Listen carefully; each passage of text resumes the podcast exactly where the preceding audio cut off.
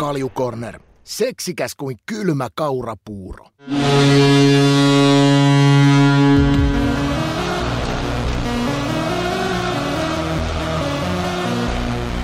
on nauhoitus päällä ja POM 28. jakso lähtee tästä käyntiin. Uusi viikko, vanhat kujet, näinkin voi todeta. Kerropa mulle nyt Ika vähän, minkä takia, kun mä aamulla heräsin, niin minkä takia tässä kohtaa pitää tulla 20 senttiä lunta? Eikö tässä pitänyt nyt kesänpäin jo mennä?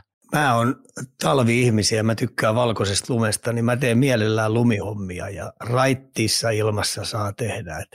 Täältä ei oikeastaan puutu kun Iineksen se kultainen noutaja täältä, niin se pääsisi tonne kirmaamaan. Turhaa puuhastelee sekin Ruotsissa, et ei varmaan viihdy siellä. Mä vähän veikkaan. Mä tuon Samu sinne samaten. Hän on tylsistynyt, kun mä teen pitkän päivän toimistolla. Niin otatko Samu hoitoon tuommoisen vanha virkamies huumekoira Labradorin noutaja? Se on siellä ennenkin ollut, niin miten se menisi loppuviikkoon? Niin, no, ehdottomasti tervetuloa tänne näin. Tuo se. Siellä on, on paljon tekemistä. Tykkääksä muuten uimisesta? Tykkää kuule. Tykkää sitten niin kuin säkin. Aivan. Joo. Tähän on ihan, täydellinen pariskunta sinne Satavan mettiin. Hei, mahtavaa. Mulla on koirahoitopaikkakin valmiina. Mennäänkö itse vähän jakson pariin? Me haettiin Ika viime viikolla Spotifyssa äänestysmahdollisuus, otettiin siis käytäntöön siellä, ja me haettiin liigakauden kovinta floppia. Vaihtoehdot oli Saipa, Sport, Kärpät, TPS ja liigan kurinpito. 734 vastausta myöhemmin ja 72% äänisaalilla Kärpät vei tämä Antti-palkinnon nimiinsä. Yllättikö Ika nyt yhtään, että kuin selvästi tämä meni Oulun suunnalla? No mä ajattelin, että olisi mennyt tasapäin vähän niin kuin Palloseuran kanssa, kun siellä on nyt kuohunut kanssa aika paljon kaiken näköistä juttua ja mediassa olleet negatiivisesti esillä, niin mä ajattelin, että se olisi ollut suht tasapäistä, mutta kyllä mä nyt odotinkin, että Kärpät on, koska se peli ei vaan sytyttänyt ja rosteri oli kyllä järjettömän kova. Että puhutaan niin kuin Eurohokituurin tasoisesta rosterista, niin ei vaan lähtenyt pelittää tämä kausi ollenkaan, ja siellä on aika kovan likapyykin paikka, ja joutuvat varmaan päivittää koko seuran toimintaa, että saa sitten sen tien sinne, missä heidän pitääkin olla vuodesta toiseen pelaamassa mitalleista. Ei varmasti ole helppo siellä toimistolla lähteä pakettia purkamaan. Tällä viikolla me lähdetään nyt sinne polliin laittaa sellainen NHL-aiheinen kyssäri. Kuka on Suomen tämän hetken paras sentteri? Mä oon nyt tämmöisiä sinne hahmotellut, Ika. Miltä kuulostaa Parkov, Hintz, Aho ja totta kai Patrik Laine. Miltäs nämä vaihtoehdot? Puuttuuko meiltä joku, jos me heitetään kyssäriä ilmalle?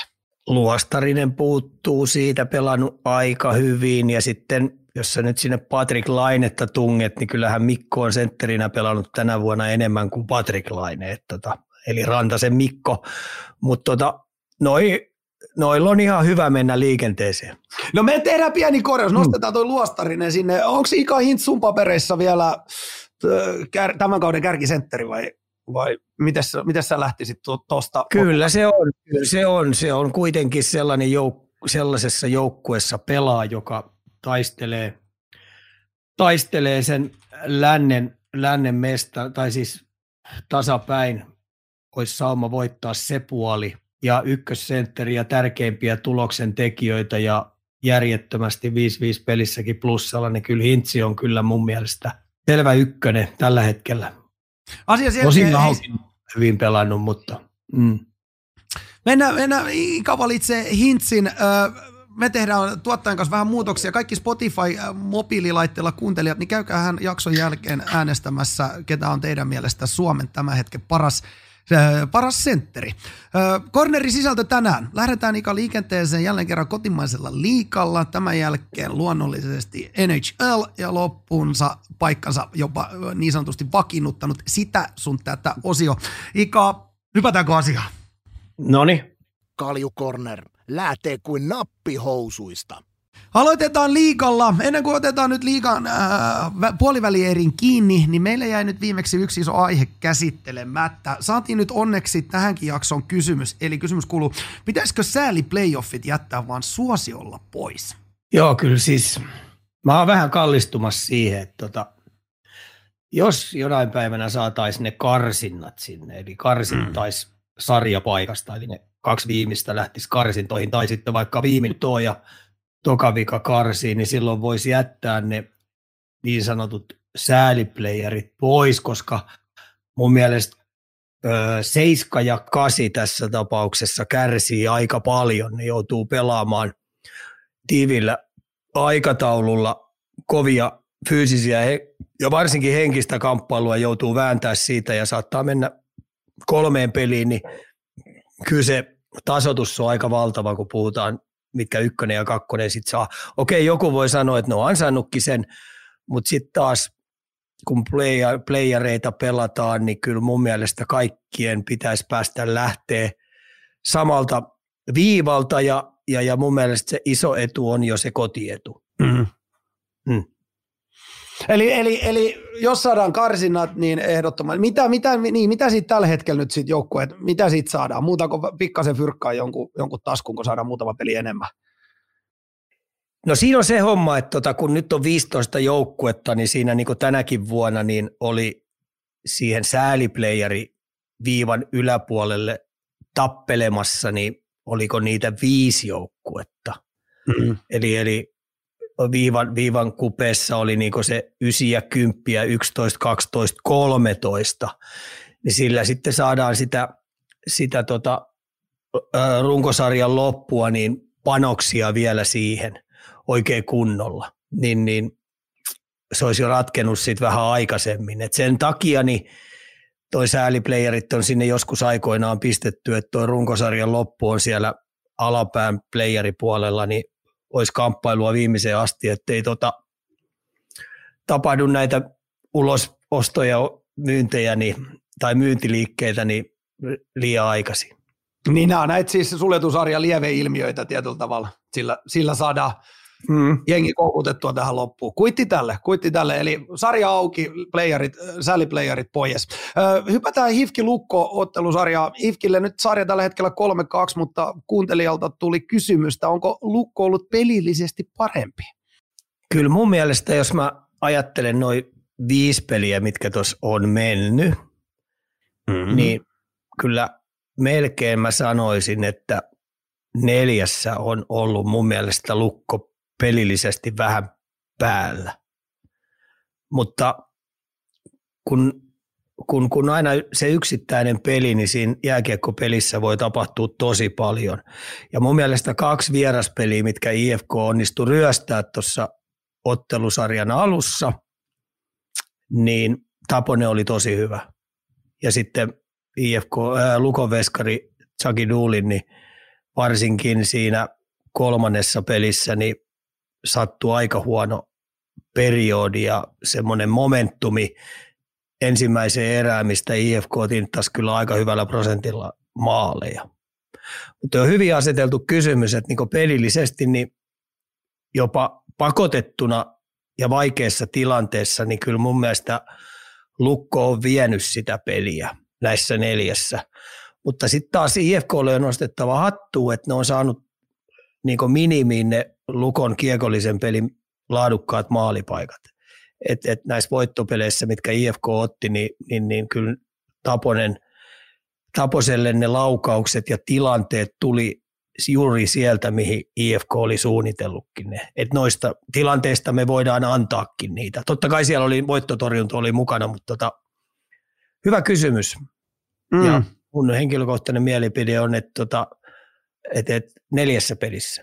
Katsotaan, miten nyt tänä illalla pelataan kuitenkin kutospeli, niin se on mielenkiintoinen henkinen mittely. Niin, mä heitän vielä sen verran siitä, että 3 pelissä, mitkä Jääske oli pelaamassa, niin Jääske oli mun mielestä kentän parhaimpia pelaajia. Ja IFK:n sentterikaista pystyi lujimaan Lukon sentterit. Mutta kun Jääske poistui 4. ja 5. pelistä ja ilmeisesti tänäänkään pelaa, niin se on ollut IFK:lle aika paha rasti korvata. Ja ne ei ole mun mielestä onnistunut. Energisin, luisteluvoimaisin, IFK-logolle eniten pelaava jätkä, kun poistui tuossa, joka pääsi vielä Lukonkin ihon sisälle aika hyvin – niin se on näkynyt tuossa tuloksen tekemisessä. Okei, no toi 4. peli meni jatkoajalle ja Lukko teki siinä sitten voittomaali, mutta silti Jääsken poissa on ollut paha menetys ja sitä IFK ei ole pystynyt ratkaisemaan. Niin, mulla on paljon raumalaisia ja kuuntelijoita ja ollaan tässä juteltu pitkin viikkoa mun lähetyksissä, että mä olen ohjastanut ei muuta kuin Tokmanille ostamaan kesäuimaleluja, että teillä alkaa kesäloma kohta. Niin voiko tässä käydä niin, että ei ihan vielä ehkä sen Tokmanin kannataakaan raumalaisten mennä? Ei, että kyllä vaaran merkit on niin kuin IFK:n kantilta se, että mennään 7-peliin. Tänään täytyisi jollain konstilla IFK on olemaan kotipelissään, niin just samalla lailla, miten oli tokassa, tämän ottelusarjan toisessa pelissä, niin oli isäntietalossa. Ne runttasi sen menemään oikein kunnolla, ja ne oli mun mielestä 2,5 erää selvästi pelin päällä. Niin tänään pitäisi oikeasti pystyä määrittämään kaikki ne kentän tapahtumat sillä lailla niin, että IFK määrää sen temmon ja sen pelin suunnan koko aika. Pelataan sitten nopeita tai pelataan sitten hidasta, niin IFK on se, jolla on toi homma näpeissä.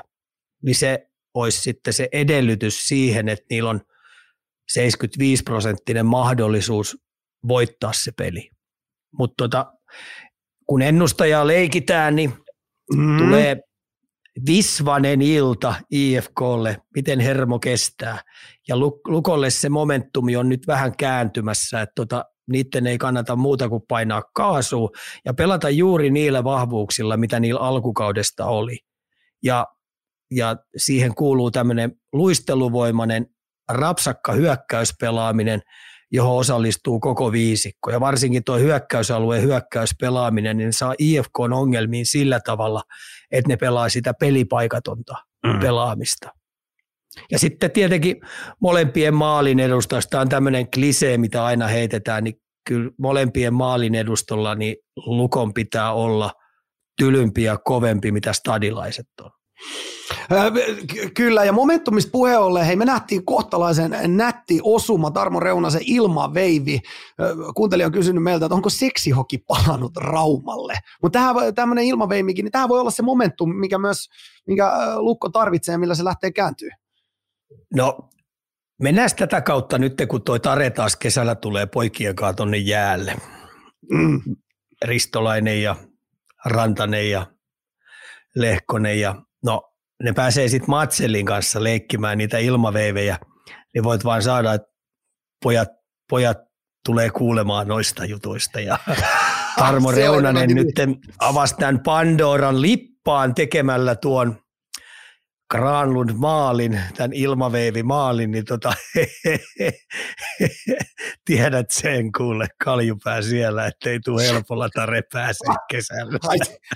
Ai se menee niin, että sit saa rapaa enemmänkin, että menee heittämään. Te olisi tehnyt mieluummin ihan vaikka vanha-aikaisen. Ois siis ihan mitä muu, jos ajatellaan sitä kesän paineistusta, mitä jätkät tulee kopissa tekemään ja kentällä ja minkälaista jerryä se tulee saamaan osaksensa, niin olisi melkein kannattanut jättää tekemättä. Asia selkeä, jätetään tekemättä. Hei, otetaan seuraavaa, hypätään eteenpäin. Kalpa-peli kanssa, sarja 3-3, Game 7 tiedossa. Onko tämä nyt ihan kolikoheittoa vai lähdetäänkö panttaamaan kivitaloon johonkin suuntaan? No mä jo tuossa 3 ensimmäisen pelin jälkeen, kun mä kattelin sitä ottelusarjaan, niin mä rupesin kallistumaan siihen, että pelikanssin fysiikka kunto ei tule kestämään Kalpan pelitempoa. Ei tule riittää, ei tule kestää. Ja mun mielestä sitten 5. ja 6. pelissä on mun mielestä ruvennut loppua kohti näkee, että rupeaa pelikanssin pelaajat olemaan aika punaisella ja osa ei vaan palaudu. Tämä on mun tämmöinen nahkasohva-analyysi tullut, että tämä rupeaa ratkea siihen, että pelikanssilla osalle jätkistä on tankit tyhjät. Ei vaan riitä. Toi tempo ja toi sitoutuneisuus ja toi hurmoshenkinen toiminta, mitä toi Kalpa on tehnyt, niillähän on tietenkin lähtenyt jopa lapasesta se. Ne on hölmöily ihan älyttömästi, ne on mun mielestä omiin hölmöilyynsä kurittomiin tempauksiin, kun ei ole kiihkoa hallittu tuossa temmossa, mitä ne on pelannut, niin ne on sen takia saanut 2 kertaa käkättimeen niiden takia. Ja sitten se yksi oli mun mielestä ihan selväkin pelikanssin voitto. Mutta 2 ne on mun mielestä itse tyrinyt. Ja nyt kun tämä menee 7-peliin, niin ainoastaan se, että niille ei pää kestä pelata Lahdessa painepeliä. Ja ne antaa pelin alussa ohjat pelikanssille ja pelikanssi onnistuu tekemään kovalla prosentilla maaleja. Ja karkaa sitä kautta sitten sellaiseen johtoon, että ei Kalpa saa enää kiinni. Niin mun tämä vaaka kallistuu tämän fysiikan kautta luistelutemmon tämmöisen hurmosmaiseen pelaamiseen, ja mä tiedän, että ne ei väsähdä, niin kallistuu sen takia Kalpan puolelle. Eikä nyt kallistu sen takia, että mulla on vetoja muutamien jätkien kanssa kiinni, jotka on Lahdesta kotoisin. Mulla oli pakko ottaa kiinni, niin kyllä mulla on vaan siihen puoleen nyt muutenkin kallistunut. Mutta tulee tiistaina hieno peli, ehdottomasti.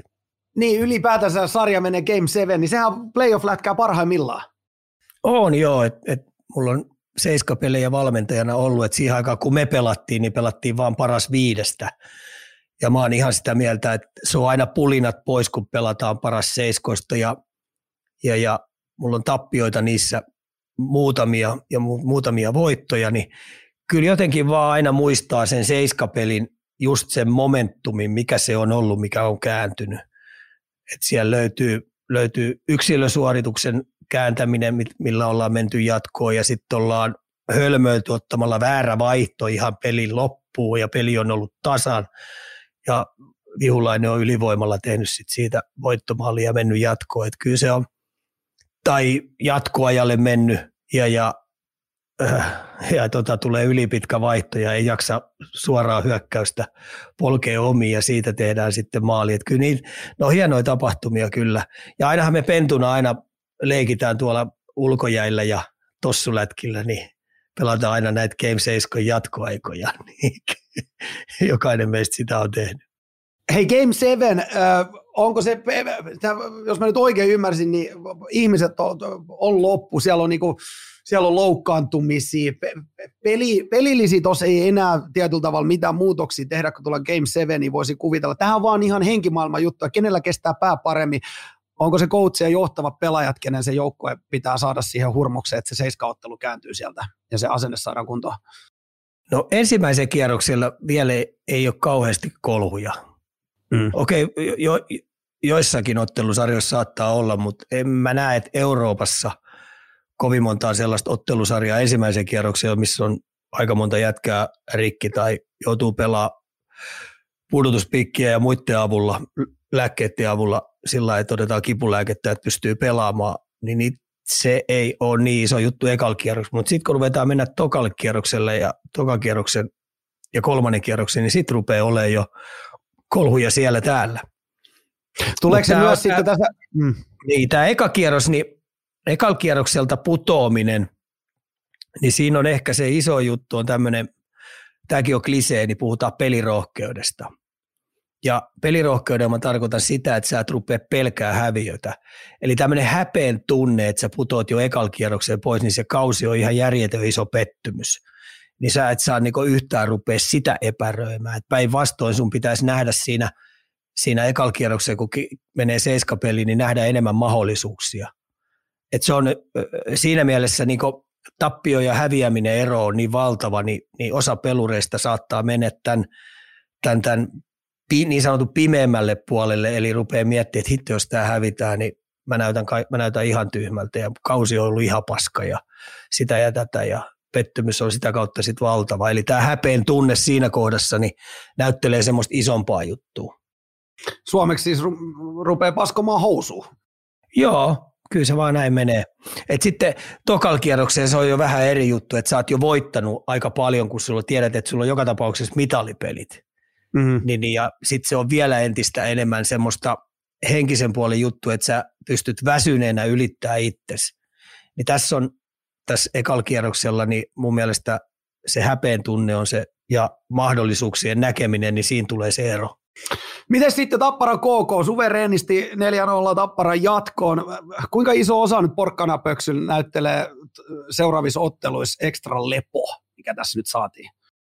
Näyttelee tosi iso, ja tässä nyt tapahtui tämän runkosarjan voittajan tämä isoin etu tuli, että ne sai sitten sen niin sanotusti huonoiten sarjassa pelanneen sääliplayerivoittajan, joka joutui sitten pelaamaan myös 3 peliä, ja ihan järjetön matkustaminen oli. Ja sitten kun KK:lla oli vielä toi viimeisen 10 pelin rutistuskin tuossa, niin kyllä kiistaton tosiasia oli, että kun materiaaliero oli valtava, ei kovin montaa KK-pelaajaa olisi mahtunut edes alun perinkään Tappara-rosteriin. Ja sitten kun tulee vielä rasitusero, matkustusero, niin kyllä sitten oli vaan KK:lla kaikki paukut käytetty. Et ihan sama, minkälaisia kaneja hatusta olisi vetänyt Tapparaa vastaan KK:n niin pelitavallisia juttuja coachi, niin ei kato jauhi ventäkään.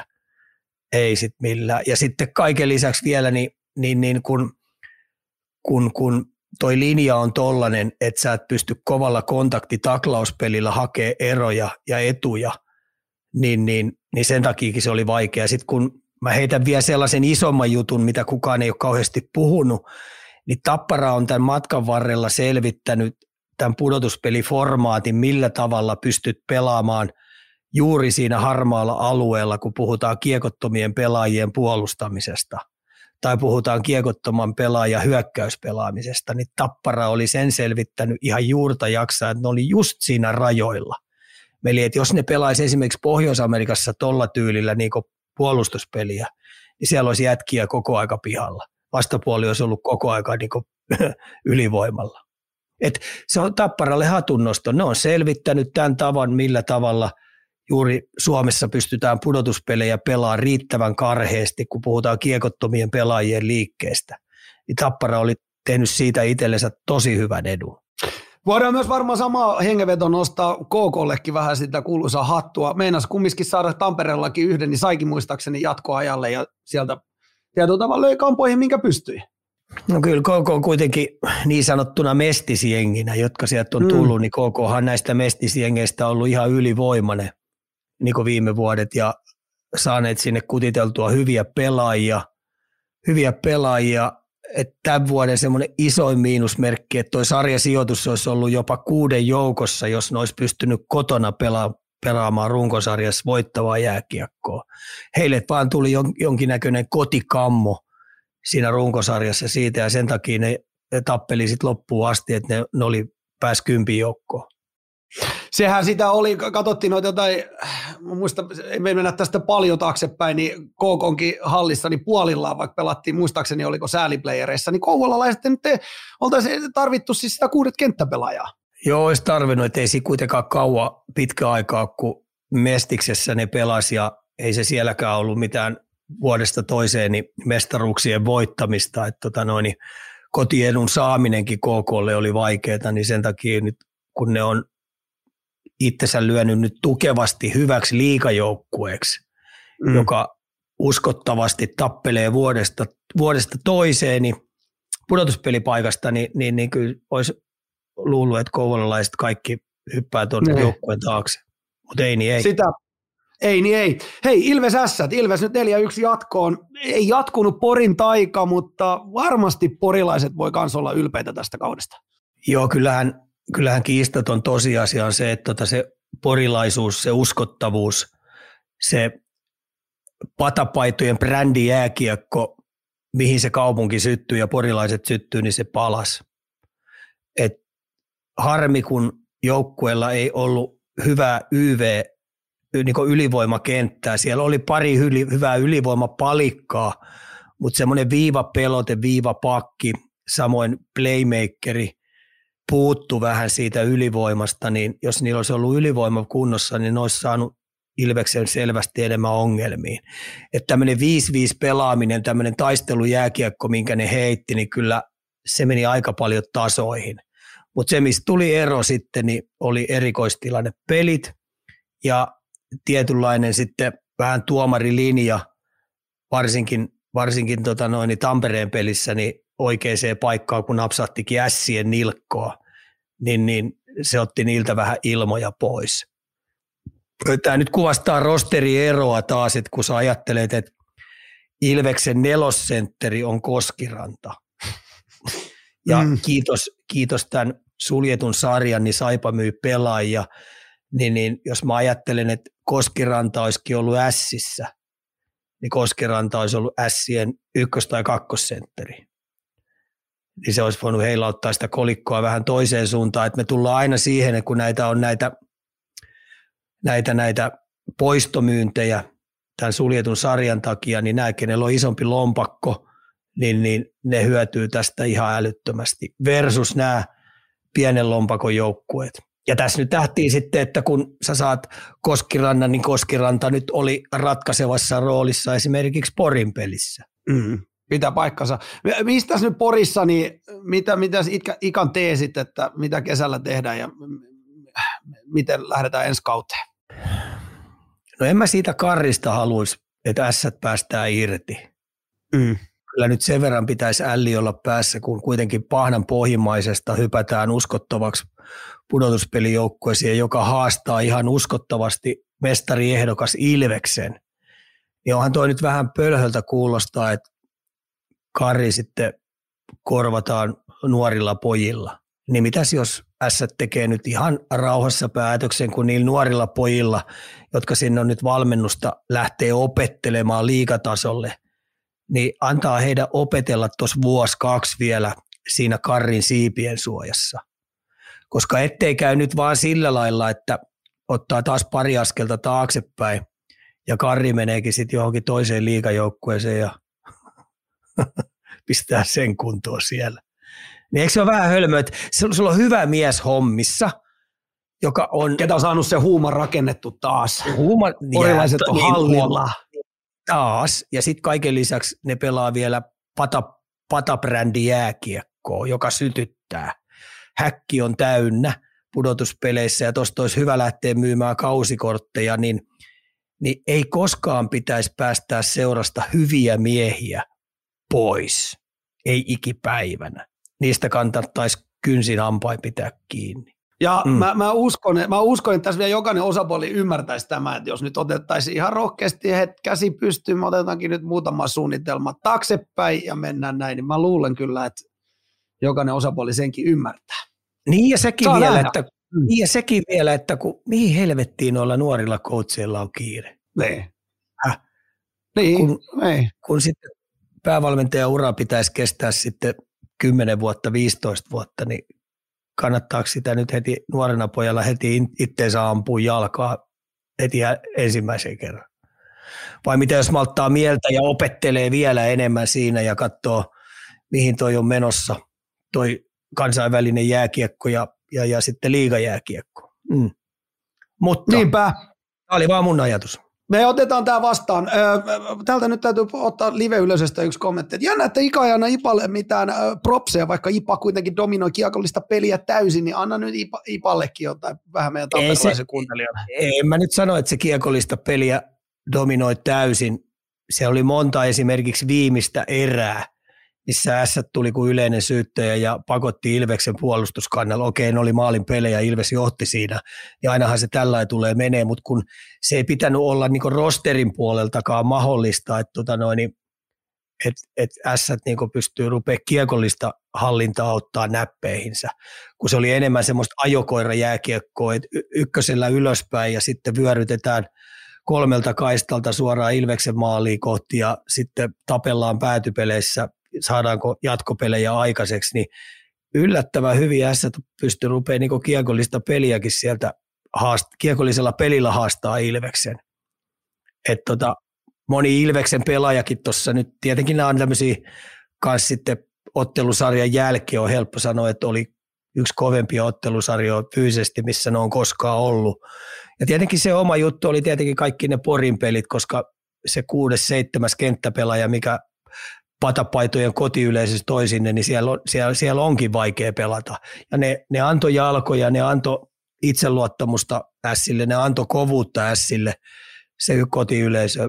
Mutta Ilves meni just eikä melkein, ja sitten sanotaanko vielä näin, että kun se meni näin pienillä pelimääreillä. Mm.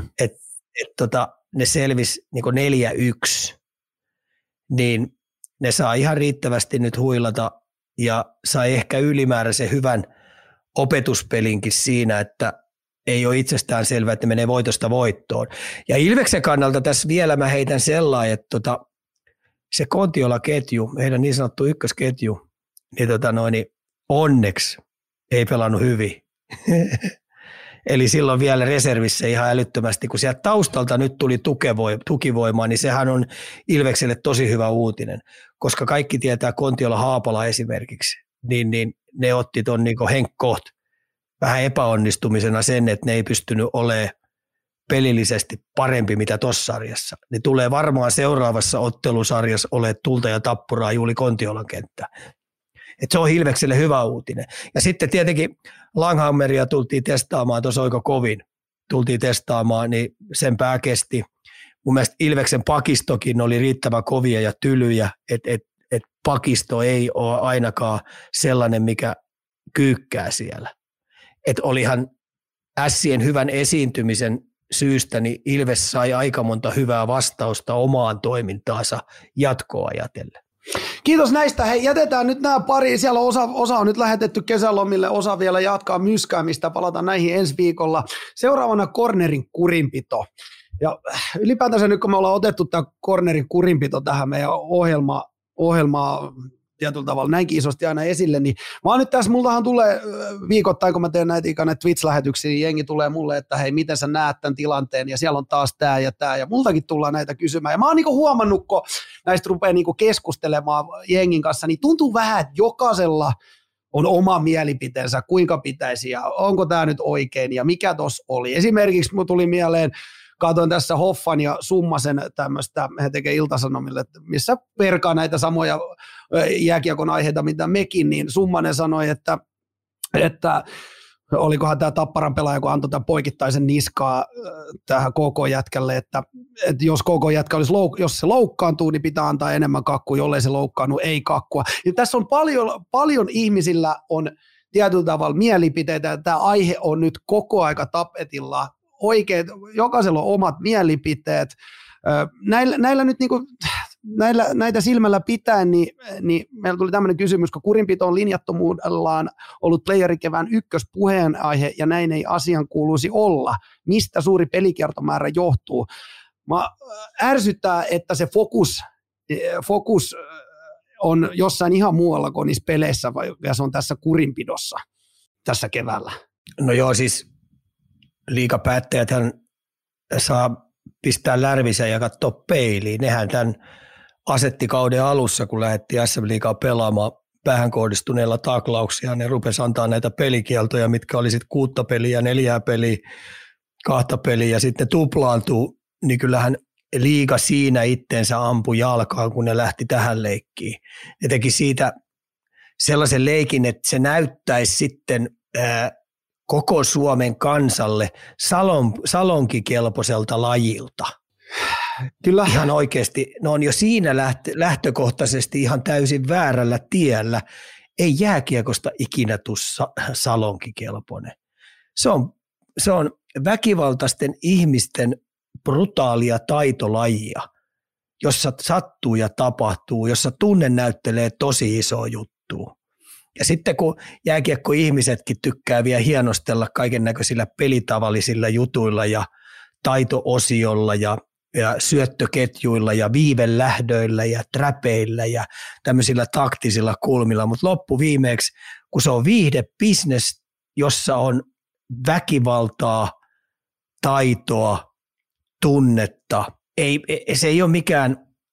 Pakko heittää tähän, mä tykkään, että se ei ole steriiliä tussuttelua.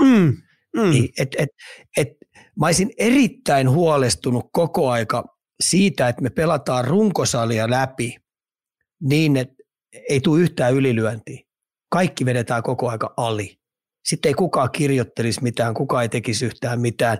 Niin mitä enemmän sattuu, mitä enemmän tulee ylilyöntejä runkosarjassa, sen parempi. Niistä ylilyönneistä päättäjien ei kauheasti kannattaisi paskoa housuihinsa. Päinvastoin eteenpäin. Tämän päivän uutinen on myöhäinen uutinen huomenna. se vaan. Eikö näinhän se on, näinhän se on. Mutta jos jotain nyt tästä jää käteen tästä kaudesta, niin mun mielestä ensi kaudella niin se on yksi liigan suurimpia tehtäviä pitää olla se, että ensi kaudella liigan puhutun aihe ei ole kurinpito, eikö vaan? No hei, tämäkin on helvetin helppo ratkaista, hei. Anta sen mulle. Siinä on yksi äijä. Tätähän me ollaan täällä huudettu. Siinä on yksi äijä, joka sen päättää. Lähettäkää mulle videoit ja mulla on tiedätkö, ihan turha hei esimerkiksi Pennasen soitella tai Virtasen soitella tai Peltosen Villen soiteltava tai esimerkiksi Junno Kärpistä tai Leinonen Tapparasta. Nämä on nyt menneitä no eläkkeellä, mutta ne soittelee tai Toivakka soittelee, että kuule, tiedätkö ollaan kauden alussa sovittu sitä, sovi keskenäs, täältä tulee eikä meinata. Pistä pipo päähän ja, tai jos on paha olla, niin mene vattalle. Ai että, tossahan se ratkaisu on. Niin, joo, ei, mutta joo, jonkun näköinen siihen tarvitaan. Mutta ja siihen, ainoa, millä mä ottaisin sen, mikä on se mun excuse, mä haluan, että mä saan rankasta näitä kaikkia näitä näyttelijöitä, hyppäjiä, filmaajia. Että mulle napsahtaa ekasta esimerkiksi yksi peli. Sitten se triplaantuu aina, jos sä toisen kerran kiinni. Se triplaantuu. Ei tuplaannu, mun triplaantuu. Eikö just näin? Joku siihen tarvitaan. Että nyt joka jakso me puhutaan just yksittäisistä tilanteista, niin mistä johtuu tämä, että kentällä surffaillaan vaan eikä osata enää ottaa taklauksia vastaan? Vähän kovempi taklaus, niin sitten jäähän makaamaan kentälle, mutta silti ollaan seuraavassa vaihdossa tai pahimmassa tapauksessa pitkällä ylivoimalla takas askissa. Mä häpeän tätä kehitystä, kirjoittaa meidän kuuntelija, mutta tämä on nyt just se systeemi, sinne jäädään vähän makailemaan, kun tämä tulee näitä. Tämä on taas tämä lieveä ilmiö, mikä tästä on kehittynyt, eikö vaan? Juu, ja sitten mitä paremmin sä näyttelet esimerkiksi, kun sä meet vähän laput silmillä, sä voit niinku huolettomasti kurvailla ruuhkapussissa sen kiekon kanssa, ajella laidasta keskelle ja vähän vaikka näet, että kuolleesta kulmasta tuut, niin edelleen painat vaan sitä kupolia alas ja sitten jos sieltä tulee törmäys, niin sitten vaan hyppäät oikein kovaa ja sitten katsot pulun silmällä, että näkikö tuomari, ahaa, nyt siellä on hirveä meteli ja pukka, no nyt me menee sitten katsoa tonne, tuleeko siitä 5+20, eli kyllähän päättäjät, jotka tämän leikin on aloittanut ja vienyt tämän tähän pisteeseen, niin pelaajat ei ole tyhmiä. Pelaajat haluaa voittaa pelejä, niin voiton eteen tehdään kaikki. Mutta tietenkin osa meistä pitää sitä raukkamaisena. Osa meistä pitää sitä pelkurimaisena. Osa pitää sitä jääkiekon pahimpana, mädimpänä hommana sitä, että filmaillaan, kalastellaan jäähyjä. Sitä se ehkä on, mutta sitten loppuviimeeksi niin voittajalla on oikeat ratkaisut, sillä on oikeat vastaukset. Ja mun on pakko vielä heittää se, että osalle joukkueesta menee filmaaminen, eli vihulaiselle, menee niin paljon tunteisiin, että niiltä lähtee se peli lapasesta. Eli sitäkin käytetään tietoisesti. Jos siihen ei tuomarit puutu, niin vihulaisella se saattaa mennä sillä lailla, että niiden peli sakkaa. Mä oon itse ollut 2 ottelusarjassa, mitkä me ollaan munittu sen takia, koska meillä on mennyt vastapuolen filmaaminen niin tunteisiin. Meidän pelaajat ei osannut käsitellä sitä. Ja peli sekosi aika totaalisesti. Sitten jätkät rupesi vielä vähän hakea hyväksyntää vähän väärällä tavalla, mikä sitten kalahti ovaan nilkkaan. Niin siinä on sekin puoli, mikä on taitavaa, että jos vastapuoli haistaa, että tuolla joukkuessa menee filmaamiset tunteisiin ja niiden peli rupeaa sakkaan, niin tehdään sitä senkin takia. Tehdään. Ja nyt sitten on tullut uutena muoti-ilmiöllä on tullut selvä selkään kääntäminen. Eli aina kun nähdään vähänkin, niin sä käännät selän. Ja sitten kun tulee, niin sä oot vähän vielä ajotat sen sillä tavalla, että sä oot puoli metriä tai metri irti laidasta. Ja niitä on tullut. Otetaan tähän nyt, just kun mainitsit tämän, niin otetaan nyt yksi keissi tähän näin. Meiltä on kysytty, että onko perjantaista Okanyn taklausta mitenkään puolustettavissa. Roine ei vaikuttanut olevan minkäänlaisessa uskossa tai valmiudessa siihen, että kontaktia pukkaa. Oletko nähnyt kyseessä? Joo, olen. Ja siinähän oli vielä tulos pelikanssille, oli tulos jäähy. Pelikanssille oli tulos jäähy justiinsa. Ja siinä tuomaritkin vähän muni, että niitä olisi pitänyt saman tien viheltää sen aikaisemmin. Ja tietenkin se Kalpan pelaaja olisi voinut jättää sen tekemättä, koska sen olisi pitänyt kanssa lukea se, että ihan turha mun on mennä sinne ajamaan enää, koska Roine oikein kalasti sitä. Sitten se lähti sieltä niin pum ja 5+20 ja ulos. Mutta kun tämä oli samanlainen tapahtu myös Kalpan pelaajalle, se oli joka Vileen otti Kuopiossa pulusilmällä näki ja otti huonosti, todella huonosti taklauksen vastaan ja siitä sai sitten itselle loukkaantumisen. Mutta näitä selästä kääntämisiä tulee tosi paljon ja mä nyt sanon jokaiselle ammattipelaajaksi haluavalle, niin älkää leikkikö teidän terveydellä. Siis tervitä oikeasti, niin, siis se on ihan pölöä, että se ei ole sen arvosta ja sitten jos oikeasti sattuu oikein kunnolla, että olette puoli metriä irti laidasta tai ette osaa laidan lähellä ottaa sitä taklausta vastaan, niin täytyy olla valmis koko aika, ehdottomasti. Ja sitten toinen, mitä mä näen liigapeleissä nyt tosi paljon ja nuortenkin peleissä, kun pilli soi, niin ne vetää itsensä ihan veteläksi. Niin, tai kalastetaan sieltä joku semmoinen. Ei, kun ne ei ole valmiina, että sieltä oikeasti joku voi tulla. Mä nyt sanon, että jopa runkosarjassa, niin vaikka pilli soi, niin teidän pitää olla koko aika varuilla. Sieltä saattaa joku kaheli tulla ja kelata teidät oikein kunnolla. Ja te ette ole sitten ollenkaan valmiina. Ja sitten sattuu tosi pahasti, koska on itsensä vetänyt niin sanotusti letkuksi. Että ei odotakaan mitään. Niin jääkiekko on sellainen peli, kun siinä ei voi luottaa kehenkään. Sä et voi luottaa tietenkään vihulaiseen yhtään. Se voi olla ihan kaiken näköistä taivaan ja maan välillä. Jollain voi lähteä väkivaltaisesti lapasesta, sä et voi luottaa, sen takia olkaa hereillä, mutta kun sä et voi luottaa edes tuomareihin. Niin sen takia aina kun pelataan kamat päällä, niin melkein voisi sanoa, että vaihtoaitiosta lähtien, niin sun täytyy valmistaa, että kun sä hyppäät kentälle, niin sä oot koko aika valmis. Ja sit kun sä tuut vaihtoaitio istuu, niin sä voit vähän huokata, mutta siltikin sun pitää koko aika katsoa sitä peliä, ettei kiekko tuu päähän, jos sä nukut siellä. Joku voi ampua se kiekko sinnekin. Niin tämmöinen itsestä huolehtiminen, niin se pitää niin isosti nostaa teemaksi. Ja SHL-sähän ne teki useita vuosia sitten sellaisen päätöksen, että ne rupeaa valistamaan nuoria pelaajia. SHL-joukkueet lähti nuorten joukkueeseen valistajat, jotka kertoo, miten taklauksia otetaan vastaan ja arvomaailmat ja niin edes poispäin. Ja se poiki heille tosi paljon, koska nyt ne loukkaantumiset on SHL:ssä vähentynyt selvästi. Eli siellä ihan suora esimerkki, että homma toimii.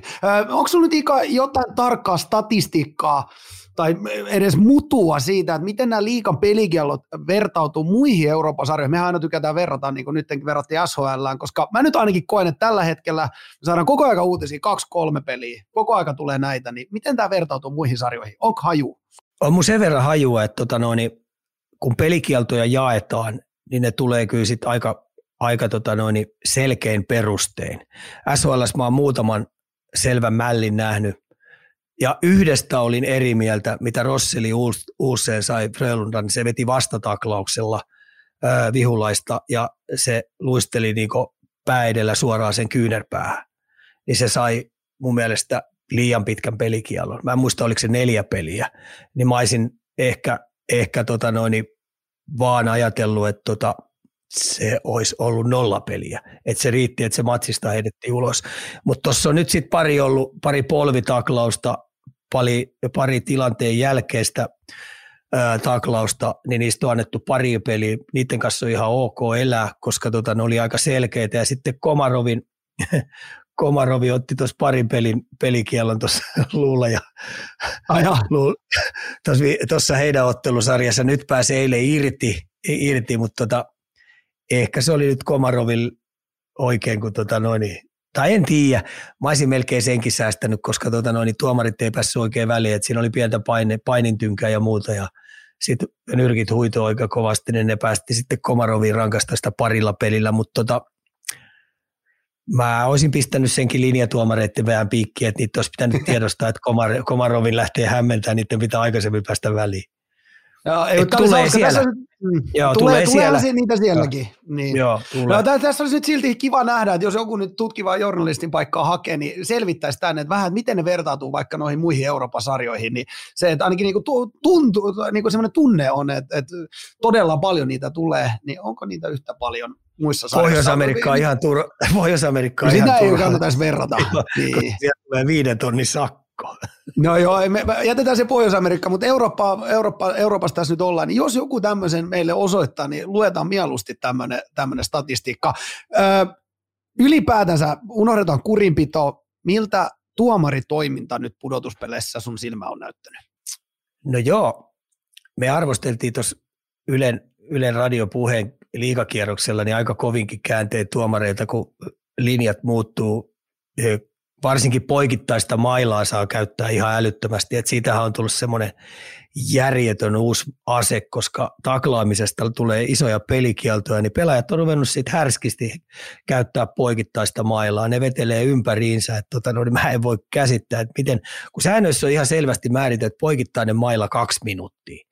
Niin sitä saa vedellä tuolla ihan älyttömästi. Sieltä sun täältä ja sitten me ollaan nähty oikein kunnon kendokamppailuja, missä vedellään. Ja sitten yhtäkkiä siitä yhdestä kendokamppailusta lenti mun mielestä vielä väärä jätkä ulos. Se, joka sitten, se oli pelikas Kalpa ottelusarjassa. Mä ajattelin, että nyt tämä, joka aloitti, niin pääsi kuin koira veräjästä, koska se rupesi yhtäkkiä kärsästä pitää kiinni ja Kalpan jätkä heidettiin ulos. Niin tämä poikittainen maila ja muuta, niin me nostettiin sitä aika kovin tuossa radiopuheella, Yle puheella sitä esille, niin me saatiin sieltä sitten vähän ukaaseja, että ja sellainen rapala meille heitettiin, että seurat ovat halunneet, että kamppailupelaamista pitää saada koventaa ja maaliedustalla pitää saada kamppailla kovempaa. Mutta en mä usko, että ne on kukaan liigajoukkueen pelaajista tai valmentajista halunnut sitä, että se kamppailupelaaja käsitetään sillä, että saa poikittaiseen mailaan vetää kuin vierasta sikaa. Ehkä se kamppailupelaaminen on enemmän tämmöistä kontaktilla, niin kuin mitä tehdään olkapäillä ja kropalla, mutta ei mailalla.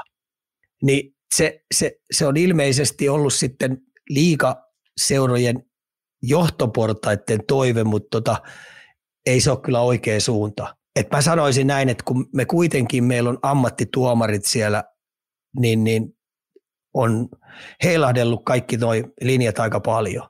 Et mä oon ollut itse asiassa tosi pettynyt siihen, ettei tää nyt ottanutkaan sit askeleita eteenpäin, mutta kun ei voi ihan suoraan sormella osoitella tuomareita, kun onko se tullut sitten näiltä, jotka tarkkailee ja päättää tuomareiden seuraavat pelit, että ne haluaa, että ne viheltää juuri tolla tavalla.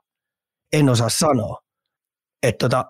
Mutta meidän silmissä, jotka seurataan, niin varmaan osa on sitä mieltä, että linja on vaihdellut ja linja ei ole välillä ollenkaan ollut ja sitten varsinkin isoja ulosajoja tulee välillä vähän ihmeellisesti ja sitten välillä saa kiekotonta ottaa vähän eri lailla, mutta paljon heillä on jumppaamista ja varmasti tämän vuoden pudotuspelit, kun tästä mennään eteenpäin tästä ekalta kierrokselta, niin toivon mukaan ne istuttaa sitten 4 joukkueen valmentajat ja kapteenisto alas, että millä tavalla seuraavissa ottelusarjoissa saa pelata ja mitä siellä ei saa tehdä. Että tekee selkeämmät linjat, että pelaajilla on helpompi heittäytyä tuohon pelaamiseen. Asia selkeä. Kornerin kurinpito päättää tähän. Otetaan vielä muutama aihe liigasta. Sulta kysytään, että viihdyttävin liigapelaaja 2223 kaudella. Otetaan nyt sitten toisena siihen perään. Otan nyt ekana, ketä on nyt on säväyttänyt, jos unohdetaan vaikka playerit, niin otetaan playerit erikseen. Mutta ketä on säväyttänyt? Viihdyttävin oikeastaan enemmänkin. Kyllä mä pistän Haapala. Henkka, Henrik Haapala. Sillä oli vähän tuossa loukkuja ja muuta, mutta aina kun se tulee kentälle, niin kyllä Haapala on kiva katsoa. Sitten kun sillä oikein on se flow päällä, se vimpan päälle hyvä flow, niin mä viihdyn Haapalan peleissä ihan älyttömästi, koska siltä ei tiedä koskaan, mitä siltä odottaa. Ja tietenkin Kangasniemi Iikka, mutta silläkin on ollut niitä vammoja, niin se on toinen. Mutta sitten kun mennään tähän mun tämmöiseen pelaajaprototyyppiin, niin kyllähän mä tykkään Jesse Joensuusta. Ja sitten tietenkin mun ikisuosikki on, että mitä mä en ymmärrä, että miksi se pelaa Tampereen Ilveksessä, että miten IFK on jättänyt tällaisen pelaajan muiden hankittavaksi, Tommi Tikka. Niin, mulla on toi sama. Digitolk, niin ei ole enää nykyään Tikkatolk. Joo, kun mä ajattelen, puhutaan IFK-tyylisestä pelaajasta, joka on kuitenkin pääkaupunkiseudulta lähtöjään, niin mä hämmästelen ja kummastelen, että miten tuommoinen pelaaja on sitten Ilves päässyt kutittelemaan. Koska ei pitäisi olla kiinni siitä, ettei Tommi Tikka haluaisi pelata IFKsta, eikä pitäisi olla siitä kiinni, ettei IFK olisi niinku, volyymia maksaa sille kunnon liksaa, eikä varmasti ollut kiinni siitä, että valmennus veti sitä sinne Tampereelle. Et kyllä nyt on tullut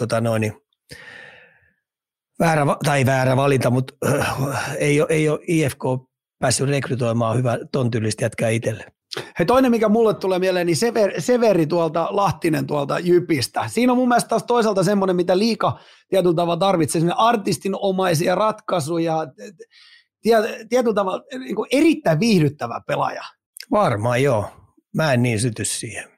Eikö sä syty semmoiseen? Mun mielestä just se on semmoista, mitä Liiga... Mä sytyn, niin. Mutta kun mä en tunne sitä niin hyvin. Että mä en tiedä, onko se lintu vai kala, mutta nämä, mitkä mä äsken, niin mä ymmärrän heitä aika hyvin, mutta siihen Severiin mä en ole päässyt kyllä kiinni vielä. No katsotaan, mutta mä tykkään, kun sieltä tulee semmoista, mitä ei välttämättä normaalisti jääkiekkopelissä saata aina odottaa. Hei, otetaan muutama chattiheitto täältä. Mites Jouli kysellään? Tähän sulle viihdyttävin liigapelaaja. Näetkö viihdyttävää Joulissa? No, se hyökkäyssuunta tosi taitava. Ja sitten kun se sai olla täysin irrallinen siitä kerhon pelitavasta, että sille ei ollut samat säännöt kuin muilla. Se pystyi taikoa aika kovia juttuja siellä. Mielenkiintoinen pelaajatyyppi, ja näitähän aina sitten tulee. Mun tulee Mahulta Saipasta aikoinaan mieleen. Sai tehdä mitä tahansa. Mulla oli Salu, niin se sai tehdä ihan mitä sitä lystäsi. Aika viihdyttävä pelaaja. Et kyllä näitä aina tulee. Kerhossahan näitä on aikaisemminkin ollut, hei. Yksi mun Vuitekia ja yksi sellainen pelaaja kuin Vlasak, niin kyllähän näitä on aina ollut ja kerhos varsinkin on ollut näitä hyviä, että Jouli on kuitenkin, mutta ei se kyllä puolustanut osaa.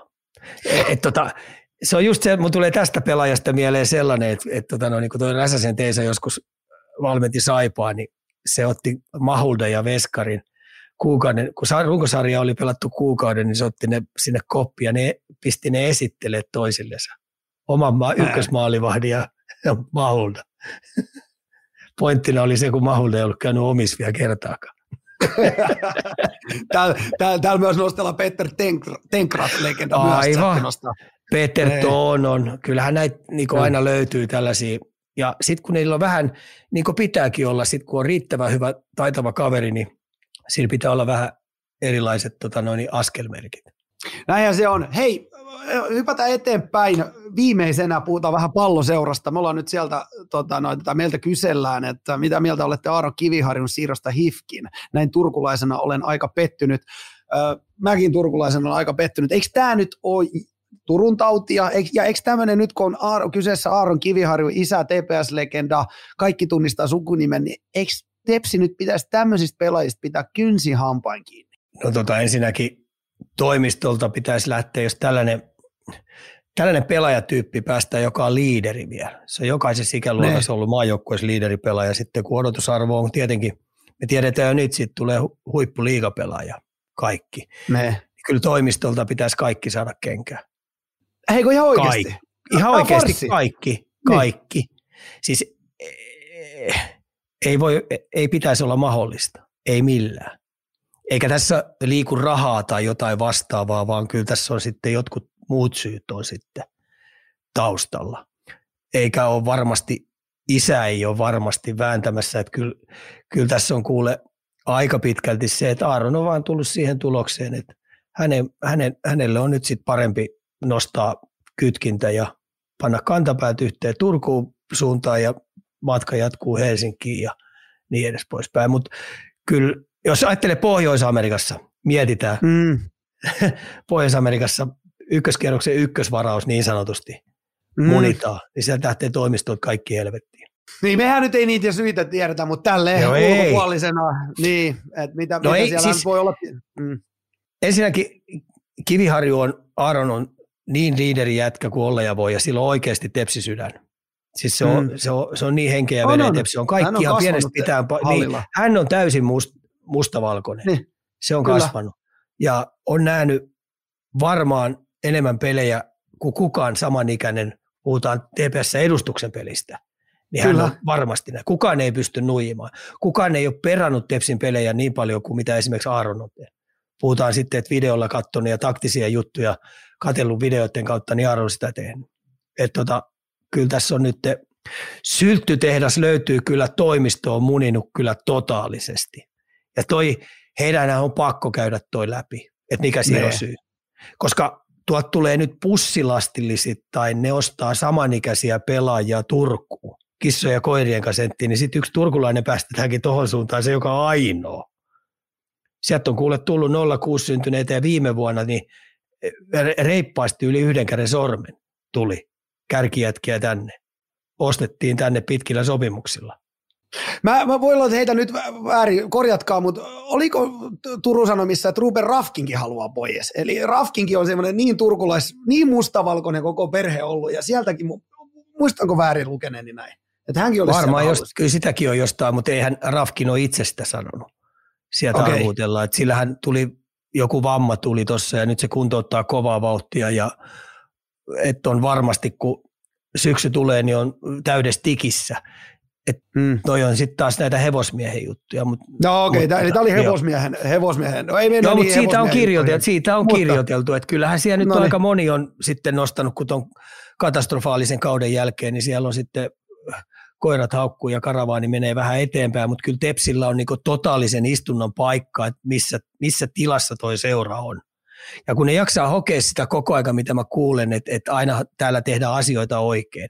Toi yksi hyvä sukupolvi, mikä tuossa meni, mä puhun nyt nämä Pajuniemet ja Virot ja Pärssiset ja Nurmet, mitkä tuossa oli, niin hei, ne tuli CP-A-junnut kimpassa. Mm-hmm. Ja siellä oli akatemiasta lähtien, niin kaikki oli askelmerkit kohdallaan. Valmennus oli kohdallaan ja ne meni ihan sarjaporras kerrallaan ja se kaveripiiri oli niin timanttinen. Mutta kun nyt on tämä uudet sukupolvet on tullut täällä, nyt tämä mitataankin, kun Tepsi piti olla Euroopan paras kasvattajajoukkue vuonna 2023, muistaakseni, niin nythän ei sieltä ole kauheasti tulossa Tepsin kasvattaja kuule. Ja sekin, mikä yksi oli, mikä otettiin, niin se päästettiin IFK:on. No just näin. Otetaan nyt yksi hevosmiehen juttu. Sassa Huttunen twiittiketjusta, niin Wall 2 lukee näin, että TPS on käynyt viime päivinä palavereita pelaajiensa kanssa. Moni pelaaja on sanonut, ovat valmiita jatkamaan, jos jään ulkopuolinen harjoittelu muuttuu. Siitäkin me puhuttiin, että siellä on paljon ollut nivusvammoja ennätysmäärä. Katsotaan nyt sitten.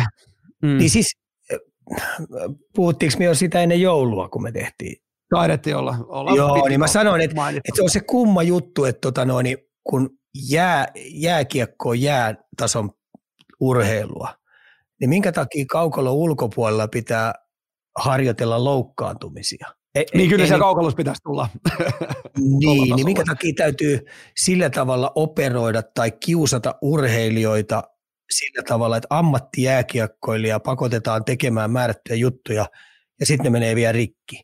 Että kyllähän Palloseuran kannattaa muutenkin niin kuin päivittää kaikki tuo toiminta, mitä siellä on. Ja kun tämä on ollut useamman vuoden jo tiedossa ja sitten kun tämä jyvittyy A-junnut, B-junnut, C-junnut. Ja siitä siemenkin kylvetään. Kun edustuksessa tulee ohjeet, miten fysiikkareeniä tehdään A, B, C-junnut. Mulle ei olisi, kun mä oon vetänyt C ja P-junnuja Tepsissä, niin jumalauta, että jos joku olisi tullut mulle kertoa, millä tavalla mä reenautan 15-ikäisiä tai 17-ikäisiä, mä olisin vetänyt turpaa sitä. Jos se olisi mua pakottanut tekemään jotain mun juttuja, mihin mä en luota. Että kyllähän mun vastuu päävalmentajana on se, kun mulla on C-junnut, P-junnut esimerkiksi. Tai liigajoukkue, niin mun tehtävä isoin vastuu on pitää ne urheilijat terveenä.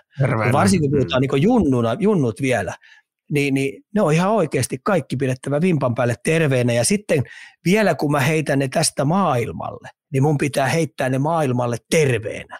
Mä oon tehnyt jotain päävalmentajana ihan päin persettä, jos ensinnäkin on kauden aikana jo rikki, ja sitten kun mä heitän ne ulos mun putkesta, niin mä heitän rikkinäisen pelaajan. Fyysisesti rikkinäisen ja henkisesti rikkinäisenkin. Niin eihän se sillain se valmentaminen mene. Häh?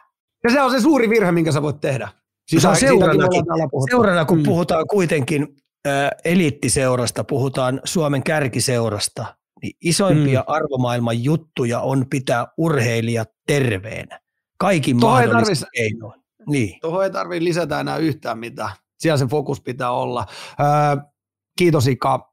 Mennään eteenpäin. Hypätään NHL-pariin. Kaljukorner. Simmottis tai tämmöttis? Ja aloitetaan taas kerran perinteisellä nyt katsauksella sarjataulukkoon. Mihin jengeihin nyt sun katse kohdistuu eniten loppukaudesta? Aloitetaanko vaikka nyt sitten idästä? Noniin, aloitetaan. Anna palaa. No joo, tämä on aika mielenkiintoinen, kun tässä nyt tietenkin näyttäisi, että toi Karoliina paukuttaa tuolla Metropolitan kärjessä ja sitten Atlantin kärjessä on tietenkin Boston, ja Bostoni tulee tämän idän voittamaan. Sitten, sitä ei saa kyllä kukaan kiinni, mutta tästä nyt näyttäisi niin olevan aika kivoja tämmöisiä pudotuspeli parivalikoita syntymässä. New Jersey vastaan Rangers. Ai että. Tuossa ei ole pitempään kuuluteltu Toronto vastaan Tampa. Mm-hmm. Niin nyt kun mä oon katseet kiinnittynyt, tietenkin kun mä oon viimeisen aikaan katsonut Rangersia, mä en ole kauhean luottavainen, mutta osa nyt Pohjois-Amerikassa on ihan älyttömän luottavaisia siihen, että viimeiset pelit on ollut huikeeta toimintaa. Panarin ja Keino löytäneet toisensa. Kasku ei mene vielä naimisiin keskenään. Joo. Niin se, mistä mä oon tyytyväinen viimeisessä pelissä, niin Sytilin, eli tämä Kidline, eli Sytil Kakko ja Lafanierin niin oli aika hyvä stikissä. Niin mun mielestä niiden kannattaisi enemmän hehkuttaa sitä ja antaa niille enemmän peliaikaa, koska Kreideri näyttää nyt hiihtävän ihan pehmeätä jääkiekkoa. Oikeasti. Se ei ota kontaktihivetä. En mä tiedä, onko se loukkaantunut. Mutta mä en nyt kauheasti riputtaisi vielä Rangersia tuosta ottelusarjasta niin jatkoa. Ellei sitten toi Sytilin kenttä on ihan huipputikissä, ne painaa 3 maaliin iltaa kohti. Mutta se sterkki on tietenkin ollut hyvä, mutta tuosta tulee aika mielenkiintoinen miekkailu. Hei. Ihan varmasti. Ja sitten Torontoa mä oon nyt sillä silmällä katsonut, että se Tampalla on tietenkin omat leikkinsä siellä koko aika. Ja mä luotan niihin aika paljon. Vasilevski ei ole niin hyvä kausi ollut, mutta kun pudotuspelit alkaa, niin uskalla väittää, että se on valmis. Sitten siellä on kuitenkin niin painavia jätkiä, jotka osaa tuon pudotuspelin leikin, ja sitten ennen kaikkea siinä on taitoa siinä joukkuessa. Mutta Toronton katseet kiinnittyy Matthewsiin. Ehdottomasti Matthewsiin. Siellä on kuitenkin, mä uskon, että Rajannon Raili tulee pudotuspeleihin, Tavares on hyvässä kunnossa, niin Matthews, jos pystyy ruokkimaan laitureita vimpan päälle, plus että se pelaa uransa parasta jääkiekkoa tällä ensimmäisellä ottelusarjalla, niin ne saa Tampan katolle. Mutta jos Matthews katoo kuvista, niin sitten on Toronto pulassa. Olisi helppo heittää maalivahtipeli, maalivahdit ei kestä Vasilevskin painetta ja sitä ja tätä, tai puolustus on liian ohkainen, niin sen takia mä nyt heitän tuon Matthewsin. Se on meinaa sellainen pelaaja, kun se parhaimmillaan pääsee, viime aikoina se on ollut aika hyvä stikissä, niin se pystyykin yhtäkkiä rupeaa tinttaa 2 maalia per peli. Ja mitäs jos se nyt tuossa pistääkin pointin takataskuun Tampasarjassa. Sitten tietenkin, että Florida nyt tuossa konttasi 3 viimeistä peliä juuri väärää aikaa, niin mun mielestä on vähän näkyvissä se, että oikeasti tämä spurtti, minkä ne on tähän loppuun niin vetäneet. Mä kutsun sitä 800 juoksuksi. Ne on aloittanut tämän kirin jo niin tosi aikaisessa vaiheessa. Et repii. Nyt rupeaa vähän niin patterit kuluu, ja nyt viimeiset 3 peliä ne on ottanut turpaa, just pahimpaa hetkeä. Niin pelastuuko toi Pittsburgh Islanders sen takia tässä nyt kuiville? Tuossahan ensi yöllä niin tullaan pelaamaan erittäin mielenkiintoinen peli Florida-Ottava, eli Ottavassa. Ja sen takaan, että Florida ei tule helpolla pääsee. Veljekset ensinnäkin pelaa keskenään vastakkain, ja Ottava on mainettansa selvästi parempi joukkue. Ja jännä juttu, että taas loppukaudesta niin niille tulee sitten hyviä putkia, mutta sitten taas väärään paikkaan Ottavakin häviää. Eli tuossa on niinku se idän puoli. Mennään sitten länteen. No joo, tämä jota kaikki ihmiset kyseli, että meneekö tuo Colorado tuosta niinku jatkoon. Niin nyt se oikeasti tappelee tuon lännen voitosta vielä. Miten se on mahdollista? Sä uskoit siihen koko kauden. Niin, sä et ollut missään kohtaa huolissaan. Siellä on se Bednarin valmennustiimi on vaan niin hyvä. Ne löytää tietikeinot kerätä niitä pisteitä sieltä täältä. Että ne saa jännästi motivoitua jätkiä. Ja sitten kun niillä tulee niitä ohipelejä, niin jälleen se positiivisella tavalla tukistaa sitä joukkuetta ja löytää tiet ja keinot, millä ne taas pääsee pomppaamaan. Jos tuossa pistetään niin kuin Colorado kuntopuntari viimeiset 40 peliä, tai pannaan vaikka 30 peliä, niin mä uskallan väittää, että Colorado on kärjessä. Ja siellä on pikkuhiljaa aina, osa vähän loukkaantuu, mutta siellä aina pikkuhiljaa joku palaa takaisin. Niin nythän heidän tilanne rupeaa olemaan sillä lailla, että Landeskukki luistelee, en tiedä luisteleeko, sanotaanko näin, että se hiihtelee luistimien päällä siellä tällä hetkellä. Arturi pääsee vissiin, päässyt varmaan tänään jäälle. Siellä Mansoni tuli takaisin jo. Jelmi tuli takaisin jo. Siellä rupeaa kohta olemaan hei toi... Siellä on bändi kasas hei. Joo, että siellä taitaa olla enää 3-4 jätkää enää telakalla ja nekin tulee 2-3 viikon sisällä tossa. Niin sehän rupeaa näyttää siltä, kun pudotuspelit alkoi ja ne on kuitenkin repinyt itsensä noin tuonne tappeleen lännen voitosta vielä, niin sitten kun ne saa jengi terveeksi, niin osa tulee vielä tuoreena pudotuspeleihin. Hyvältähän se näyttää. Hop, hyvältähän se näyttää. Mitäs muuta me nostetaan tuolta? No joo, siis tietenkin Losi jaksaa yllättää, että 10 viimeistä peliä 8 voittoa. Kyllä Kingsi painaa kovaa vauhtia. Mä odotan, että koska vaiheessa ne olisi vähän sipannut paskan marjat. Yhtäkkiä ne takoo 7 maalia tuossa noin jossain pelissä. Niin, Seattle pikkuhiljaa pudonnut sieltä, rupeeko heillä pensa, mutta se oli vähän yllätettävää. Niin Winnipeg on ollut kyllä mulle iso pettymys. Ja sitten Calgary Nashville, niin ei vaan riitä. Kyllä Calgarykin niin on töpeksinyt aika pahasti, mutta Vegasi tuolla näyttäisi, että sillä olisi niin sauma voittaa toi länsi kokonaan, että se pelaa kotietun loppuun asti. Ja heillä on kuitenkin, tietenkin maalivahteja on tullut ja mennyt, aika monta mokkea siellä on ollut, mutta hyvin sitoutunut kurjalainen joukkue näyttäisi Vegasi oleva. Sitten niin tämä maalintekovoimaakin näyttää siihenkin oleva. Tuleeko kysymyksiä? Tulee kyssäreitä. Täällä on tuottaja tehnyt sillä aikaa töitä. Meidän 30 pelin kuntopuntari, Boston ekana 47, Pohja tokana, Colorado 45. Kyllä sä jotain tiedät. Aika hyvin. Siis oli 2 pisteen päästä Bostonissa. 2 pisteen päästä Bostonista, kyllä. Oho, vai 1 tappio vähän. Aika kova veto hei Colorado. Kyllä, kyllä. Hei, kuuntelijoiden joukkojen toiveita otetaan nyt vielä vähän erikseen. Mitä mieltä Ika on Predatorsien playoff-haaveista? Ei mitään jako.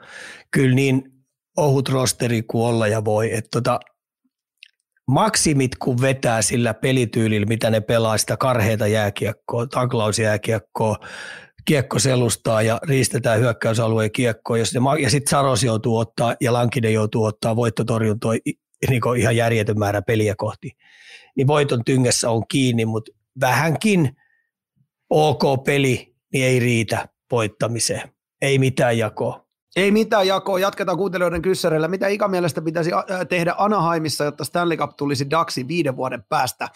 Millaisia teesejä Ikaa nyt lähdetään sinne ajamaan? Mulla on vähän sellainen kutina, että ne uudistaa sen puolustuksen. Sinne tulee isokokoisia pakkeja. Ne lähtee siitä, että ne uudistaa koko puolustuksen.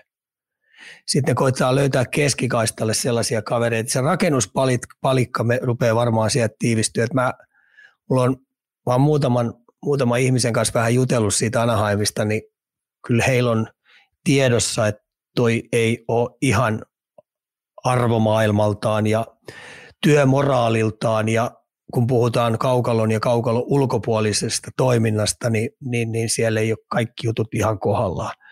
Niin varmaan tämän kauden jälkeen niin ne päivittää sen koko jutun ja tekee ihan totaalisen suunnanmuutoksen. Tämä suunta, millä ne nyt toimii, ne ei ole lähellekään sitä, että mitä ne varmaan jatkossa tulee toimii. Että siellä tullaan päivittää se koko toiminta ja varmaan mietitään valmennuksesta lähtien niin koko valmennusputkeen, puhutaan sitten AHL ja sitten taitovalmentajat ja kaikki, niin millä tavalla, että ne joutuu päivittämään kovaa vauhtia sen.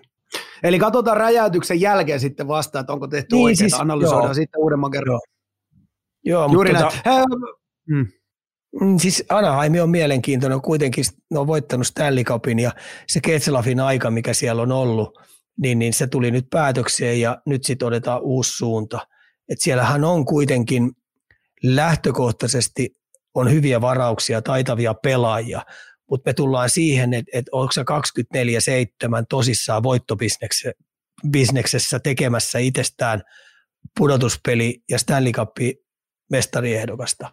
Niin se ei ole puuhastelua ja se ei ole sellaista, että tänään vähän tätä ja tänään sitten mä tuun hallille vähän rokkitähtenä ja katselen mitä tapahtuu, vaan se joukkue pitää olla ihan oikeasti, että jotta se menee edes pudotuspeleihin, niin se pitää olla sitoutunut. Ja hyvä esimerkki on tällä hetkellä, mitä toi New Jersey Devils teki. Se on rimpuilu ja rimpuille, mutta niillä on ollut arvot kohdallaan, se on ollut urheilujoukkue koko aikaa, niillä on tietty määrätietoinen, päättäväinen toiminta ollut, ja mitä ne tuo sisään ulkopuolelta ja niin edes poispäin.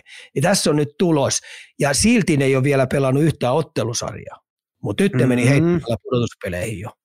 Et siinä on oikeastaan ne, mitä Anaheimista kannattaa katsoa, että pystyykö ne tekemään vähän samanlaista juttua, niin kun puhutaan urheilemisesta, mitä Devils teki. Jäädään seuraamaan. Jatketaan kuuntelijoiden heitoilla. Onko tämän vuoden Bruins-pesue 2000-luvun paras joukkue? Onko vielä liian aikaista sanoa? Bostonista tuli NHL-runkosarja siis nopeiten 100 pisteeseen päässyt joukkoon ja saattaa nyt myös rikkoa all-time pisteennätyksenä. Tämä runkosarjassa ylivoimainen pitkästä aikaa. Siis ihan totaalista dominointia voisi jopa sanoa. Päivästä numero 1 ja yllätti ensimmäisen 20 pelin aikana kaikki, jopa asiantuntijatkin. Ja meikäläisenkin yllätti totaalisesti, kun mä ajattelin, että siellä oli tiettyjä ongelmia, jotka oli kesällä tullut, että kuntoutuuko ne, missä vaiheessa ne tulee. Kreitsi tuli tsekeistä, sitten kun ne teki vähän tämmöisen tsekkikentän, miten se lähtee toimimaan, miten nämä uudet palikat, mitkä tuli sisään, niin tuossa kesken kauden, miten ne tulee, mutta hei, erittäin kurjalainen sitoutunut joukkue, jolla on selkeä pelitapa. Mutta kun tämä runkosarja on pelattu, niin kaikki lähtee nollista ja kaikki paineet on Bostonilla. Ja Boston tietää sen, jokainen pelaaja tietää sen, että ensimmäinen ottelusarjakierros pitää päästä kuivin jalin pois mahdollisimman helpolla. Ja siinä se pyörii se vaara. Ei ole ensimmäinen suvereenisesti runkosarjassa pyörittänyt joukkue, niin katkee ekalla kierroksella. Altavastaja tulee ja käy ryöstämässä esimerkiksi 2 peliä heti itsellensä kotieduksi. Sitten ollaankin pulassa. Sitten rupeaa tapahtumaan. Otetaan tänne live-chatin heittoihinkin vähän kiinni. Mä vähän Kingsistä jo puhuit, mutta Anselmi toteaa täällä, että Kings on ollut muuten melkoisissa liekeissä viime aikoina. Mikäs tähän, pystytäänkö yhtymään ja mikä tähän on vaikuttanut siellä Kingsin kopissa? Siis se on jätkälauma, joka tulee toimeen keskenään, että ne kokeneet pelaajat auttaa sitä nuorisoa ja sitten näyttäisi, että niiden kemiatkin toimii siellä. Siellä on luisteluvoimainen hyökkäys, keskikaista on tosi hyvä. Philip Dano-hankinta Montrealista oli niin kuin kirsikka kakun päälle, se mentoroi. Se pystyy alivoimaa ottaa, se pystyy ykköskenttiä pelaa pois ja nyt kun se on todistanut siellä, että kun silloin se saa vähän lisenssi hyökätä, niin pystyy tekemään pisteitä ja sitten se on ottanut Kopitaarilta sitä isompaa tämmöisiä raskaita minuutteja pois, niin Kopitarkin voi välillä huilata ja sitten kun se on vähän levänneenä ollut Kopitarkin, niin pääsee iskeä tuoreena, niin tekee aika hyvin pisteitä ja sitten Kemppi on ollut aika kovasti tikissä ja sitten tietenkin sieltä on aika helppo poimia maalivahtipeli, niin olisiko se heidän ongelma, en tiedä. Miten puolustuksen koko ja paino, en tiedä. Mutta nyt ei tarvitse sitä miettiä, mutta kun pudotuspelit alkaa, että sitten mihin vastapuoli iskee. Koska tässä nyt voi käydä sillä tavalla, että esimerkiksi tulee uusinta parivaljakko Losi vastaan Edmontoni, ja Edmontoni pudotti Losin viime vuonna. Ja nyt olisikin Losin kotietu, koska mä en usko millään, että että Edmontoni ajaa ton kiinni ton 5 pinnaa viimeisen 9 pelin aikana. Vaatisi sen, että 3 peliä enemmän pitäisi voittaa. 9 pelistä se on aika paljon. Se on paljon. Hyvin paljon, ja sitten kaiken lisäksi se on nuori joukkue. Siellä on nuoria pelaajia paljon. Ja sellaisia, jotka tulee pelaa pitkään hyvää jääkiekkoa tuossa sarjassa. Niin, jos on nuori täynnä, niin voiko sitten vielä yksi kausi mennä ihmettelyyn? Onko siinä se heidän kompastus? Ei kannattaisi, koska siellä on kuitenkin Drew Dowdy, niin ei se ole millään nuoruudella pilattu, eikä kopitarkkaa ollut. Et siellä on kuitenkin muutamia kokeneita jätkiä, jotka haluaa tässä ja nyt menestyä. Ja sitten aina, kun se on vähänkin se menestysikkuna on auki, niin se kannattaisi väkisin yrittää puskea läpi. Et kun sitten voi tulla seuraavina kausina kaiken näköisiä muttia matkaa. Kevin Fiala on pelannut ihan ok. Arvitsoni on parantanut tosi paljon. Sitten siellä on nämä nuoremmat kaverit niin tullut heittämällä. Ja Kupari on erittäin hyvin välillä pelannut, mutta tosin silläkin, kun se on nuori pelaa, niin välillä tulee vähän väsymystä. Mutta kun ne on pystynyt säästelemään aika hyvin niitä jääaikojen kautta näitä nuorempia pelaajia, sitten välillä vähän huilauttaa. Hei, otetaan tämmöinen, ei ole varmaan ihan hirveästi nyt ainakaan tänään eikä muutenkaan puhuttu, niin täällä kysellään meidän live-chatissa, että onko Minnesota yllätys valmis tällä kaudella? Mulla on jotenkin sellainen kutina, että mä en luota veskaripeliin. Mä en luota siihen puolustukseen riittävän paljon, mutta se valmentaja on tosi hyvin. Se on saanut motivoitua tuo jengin tosi hyvin. Että mä en aliarvioisi sitä vastustajana ollenkaan. Kaprisovi tietenkin nyt on loukkaantunut ja se on yksi niitä isompia ja tärkeimpiä palikoita sen Zuccarellon kanssa. Ja Hartman on mun mielestä nyt ruvennut parantaa tosi paljon. Niin yllätysvalmis joukkue, että mä luotan siihen coachiin. Mutta kysymysmerkki on se eräpää. Pienellä varauksella, joo, ehdottomasti. Sitoutunut jengi, jossa on kuri tosi kova. Ja sitten millä tavalla ne saa pidettyä pelikurissa hölmöilemättä sen dumpan siellä. Asia selkeä. Hei, vähän yllättäenkin. Meillä on tämmöinen heitto tullut tänne, että olisiko pienet kehut Arizonalle paikallaan? Tappa nyt Ikä kojotteihin kiinni. 4 perättäistä tappioa, mutta sitä ennen ihan iloinen voitokas putki. No ei, niillä oli 6 pelin voittoputki kotona. Sehän on kotijoukkue. Niitä voi kutsua kotipuluksi, mutta vieraishomma ei toimi. Eli nehän sai siitä kotiareenasta itselle vahvuuden. Ja ne on kerännyt pisteitä. Sitten kaiken lisäksi ne pelaa mun mielestä ihan hyvää lätkää. Välimäki on ollut erittäin hyvä. Se pystyy rohkeasti käyttämään omia vahvuuksia. Sitten kun se on saanut vielä toteuttaa itseensä hyökkäyspelissä, se saa antaa murtavia syöttöjä, se saa pitää kiekkoa riittävän pitkään. Se saa hyökkäysalueella olla niin sanottu välihyökkäjä ja lukea sitä peliä omalla tyylillään. Välillä saa olla jopa maskiski siellä. Ja sitten äkkiä palaa pakinpaa, kun tuo 5-5 pelistä. Ja sitten tietenkin Sykrun, kun lähti tuonne Ottavaan, niin se sai sen ykkösyyveen viivapakin pyöritettäväksi. Ja mun mielestä onnistunut hyvin. Matselli aivan loistavaa kautta pelaa. Se on oikein kunnon saippua. Että turkulaiset ihmiset saa olla taas yhdestä turkulaisesta NHL-pelaajasta ylpeä, joka löi itsensä läpi. Että se oli ylivoimaisesti vaarallisin pelaaja viime yönä, kun ne pelasi Coloradoa vastaan kotona. Ei. Tämä McKinnon, Rantanen, Nisuskin oli pulassa sitä kenttää vastaan. Ja varsinkin kun Matselilla oli kiekko, ne ei oikein tiennyt, miten ne olisi sitä saippua tehnyt, saanut kiinni, pidettyä. Et sehän nosti sen, Colorado oli 2-0 jo karkaamassa johtoon ja Matseli nosti sen sitten siihen kolmannessa erässä 2-1 ja siitä lähti sitten kirja. Mennään Colorado munia pisteitä pois, koska Colorado tarvitsee nyt pisteitä, jos ne mennään sitten kotiedustapella. Mutta hyvä mielenkiintoinen joukkue, hyvin valmennettu joukkue.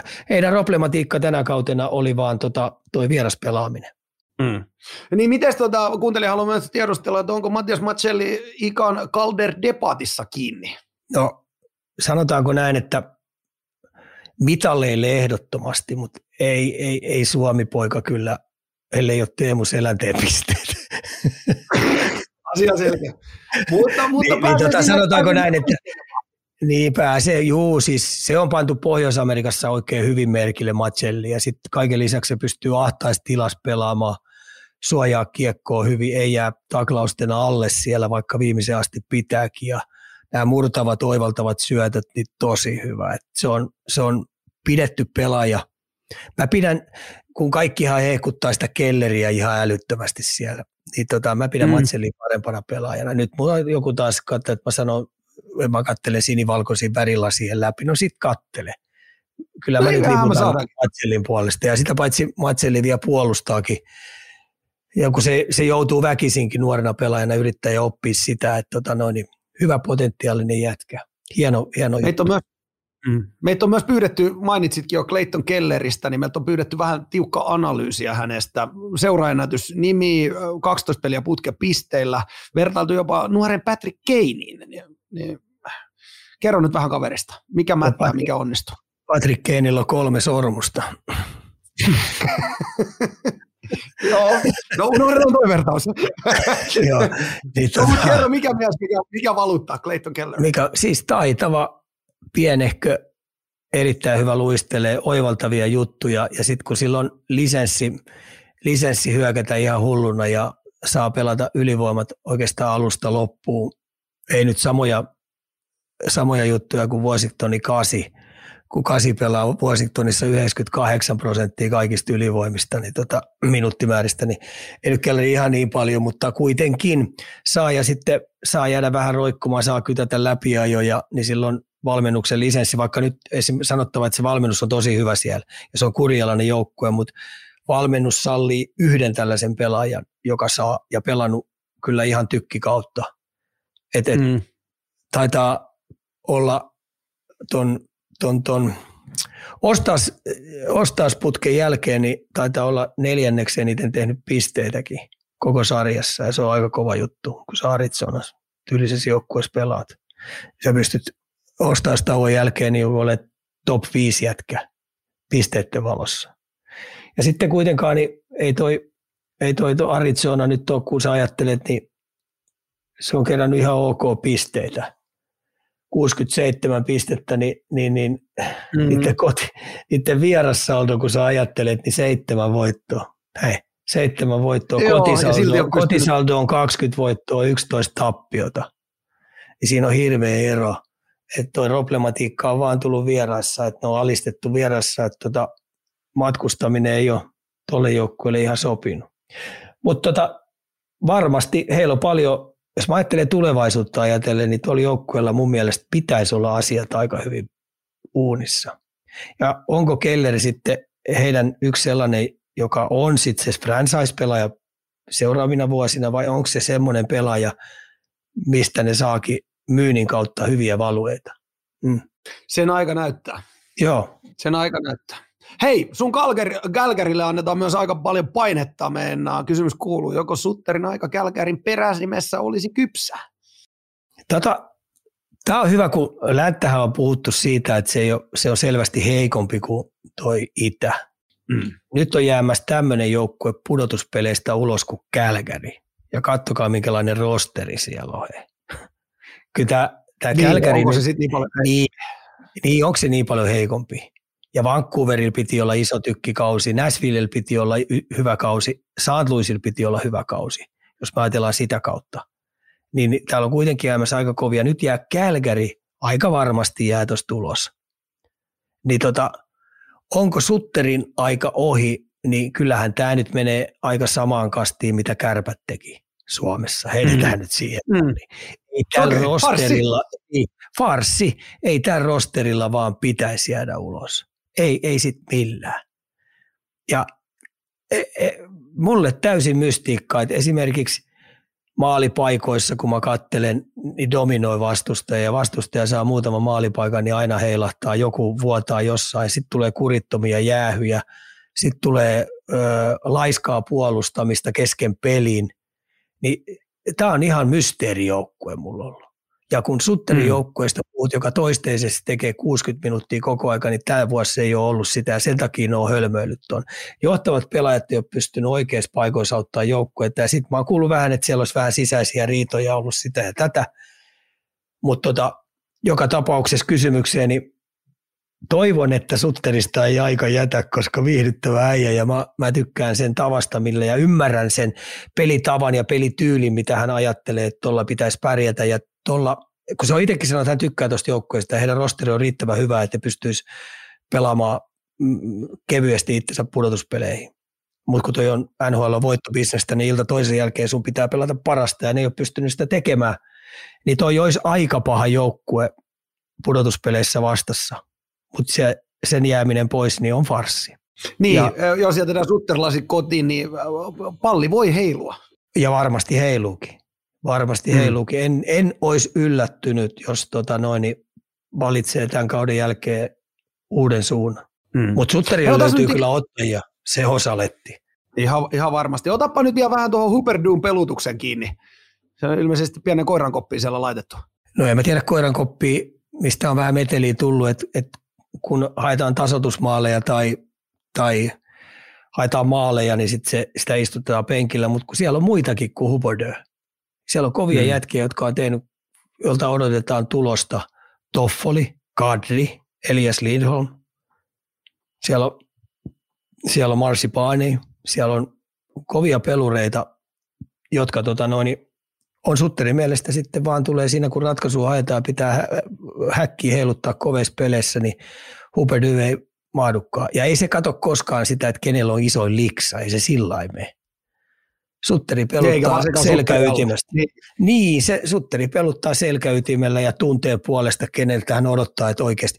Eihän se sellainen valmentaja, joka tietoisesti haluaa peluttaa huonompaa jengiä, ettei vaan voiteta. Kattokaa nyt perkele sen voittorekordisaldoa, että se on muutaman Stanley Cupin voittanut ja muutaman pelinkin tuossa matkalla voittanut, ja se voittoprosentti on aina kevyesti yli 50 ollut.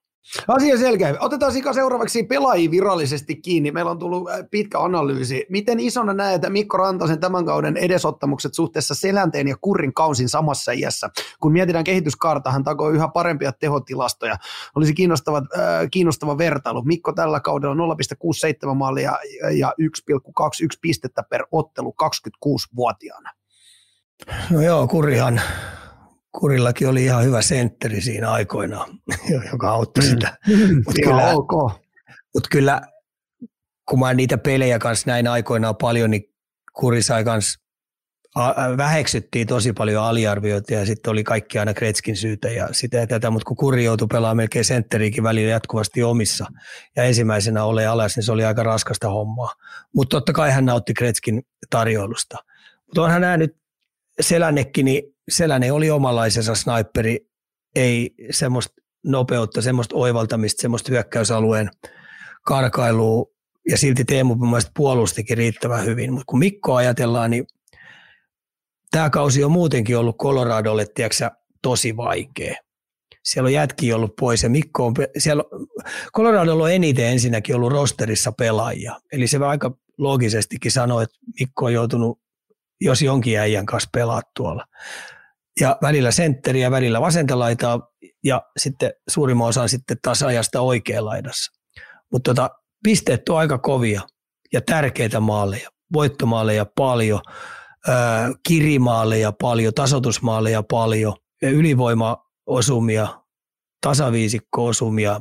Niin kyllä mä sanon, että tämän vuoden Mikko on ehkä Suomen yksi kautta aikojen runkosarjapelistä, kun puhutaan, niin yksi parhaimpia suorituksia.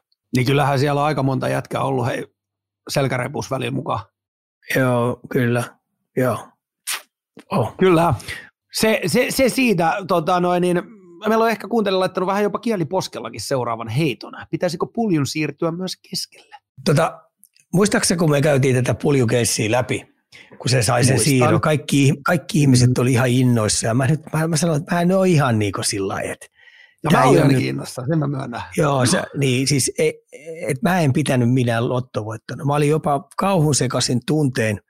Ajattelin sitä, että oikeasti se menee nyt sellaiseen joukkueeseen, joiden ainoa tavoite tänä vuonna on voittaa tuo runkosarja omalla puolella tai ajaa se Bostonin lähelle kiinni ja voittaa oma puolisko. Ja sitten toinen, kun ottelusarjat alkaa, niin niiden täytyy olla valmis pelaamaan Stanley Cupin mestaruudesta. Ekalla kierrokselle ei saa missään nimessä jäädä. Toka kierrokset pitää mennä jatkoon. Siitä sitten ton puolen finaaleihin ja siitä sitten Stanley Cupin finaaleihin. Niin mä ajattelin, että se menee nyt sellaiseen joukkueeseen, jossa pelitapaa on hinkattu monta vuotta. Ja roolitukset on aika selkeät. Kuri on selvä. tietyt hyökkäyspeliperiaatteet on, tietyt puolustuspeli, karvauspeliperiaatteet on, ja sitten ennen kaikkea kiekollinen suoritusvarmuus pitää olla huippuluokkaa. Ja mä ajattelin, että ei saamari, tämä menee vähän jopa pahampaa paikkaa, mitä Edmontoni oli, ja kovempi valmentaja. Kun mä ajattelin, että jos se olisi saanut samanlaisen siirron, mitä Kasperi Kapanen. Ajattelin, että Kasperi Kapanen meni St. Louisiin, joka oli heittänyt pyyhkeen kehään, olkaa hyvä ja pellailkaa. Ilman minkäännäköistä painetta, minkäännäköistä ressiä. Se meni sellaiseen joukkoon, jossa yli puolet oli jo vittuuntunut kaudesta. Oli häviäviä pelaajia, niitä ei nappaa oikein kunnolla oikeastaan ollenkaan. Ne on aivan raivona siitä, että kun kausi on mennyt. Niin se pääsee intopiukkana, tuohon coachi on hyvä ja anna joukkueelle eforttia. No Kapanenhan tinttaa pisteet. Mä olisin halunnut Puljulle tällaisen paikan. Mm.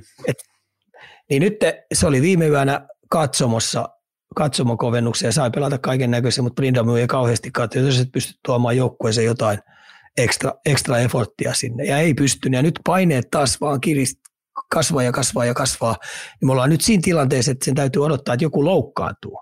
Ja se ei ole kauhean kiva. Ja sitten kun loukkaantuu joku, niin sitten sen pitäisi heti onnistua. Ja jos henkisesti saat vähänkin rupeaa tuossa nyt murenemaan, niin vitsi tulee vaikea homma. Niin ja mun mielestä onkin henkisesti. Sitä toi ammattilaisurheilu on, että sä voit päästä olla pehmeä. Mutta sitten me vedetään mutkat suoriksi, onko se oikea paikka sitten Kärpät? Ei, siis nyt on mielenkiintoista, mä olisin halunnut, kun mä vielä jatkan tässä, niin saada just joku tämmöinen Anaheimi tai Chicago tai San Jose. Ja tässä on muistettava nyt, kun ajatellaan SM-liigaakin, hei, nämä, jotka on luovuttanut sarjat, niin ne pelaa samanlaista jääkiekkoa kuin esimerkiksi nyt Chicago tai San Jose. En mä niistä joukkueista kävisi hakemassa itselle mitään vahvistuksia, tiedätkö? Ellet saa ihan se jätkä, joka antaa koko ajan eforttia, et vuoda, et puskaa puolustussuuntaan ollenkaan, niin taisi ollut Puljulle juuri tällainen siirto. Aivan loistava paikka lyödä itsesi.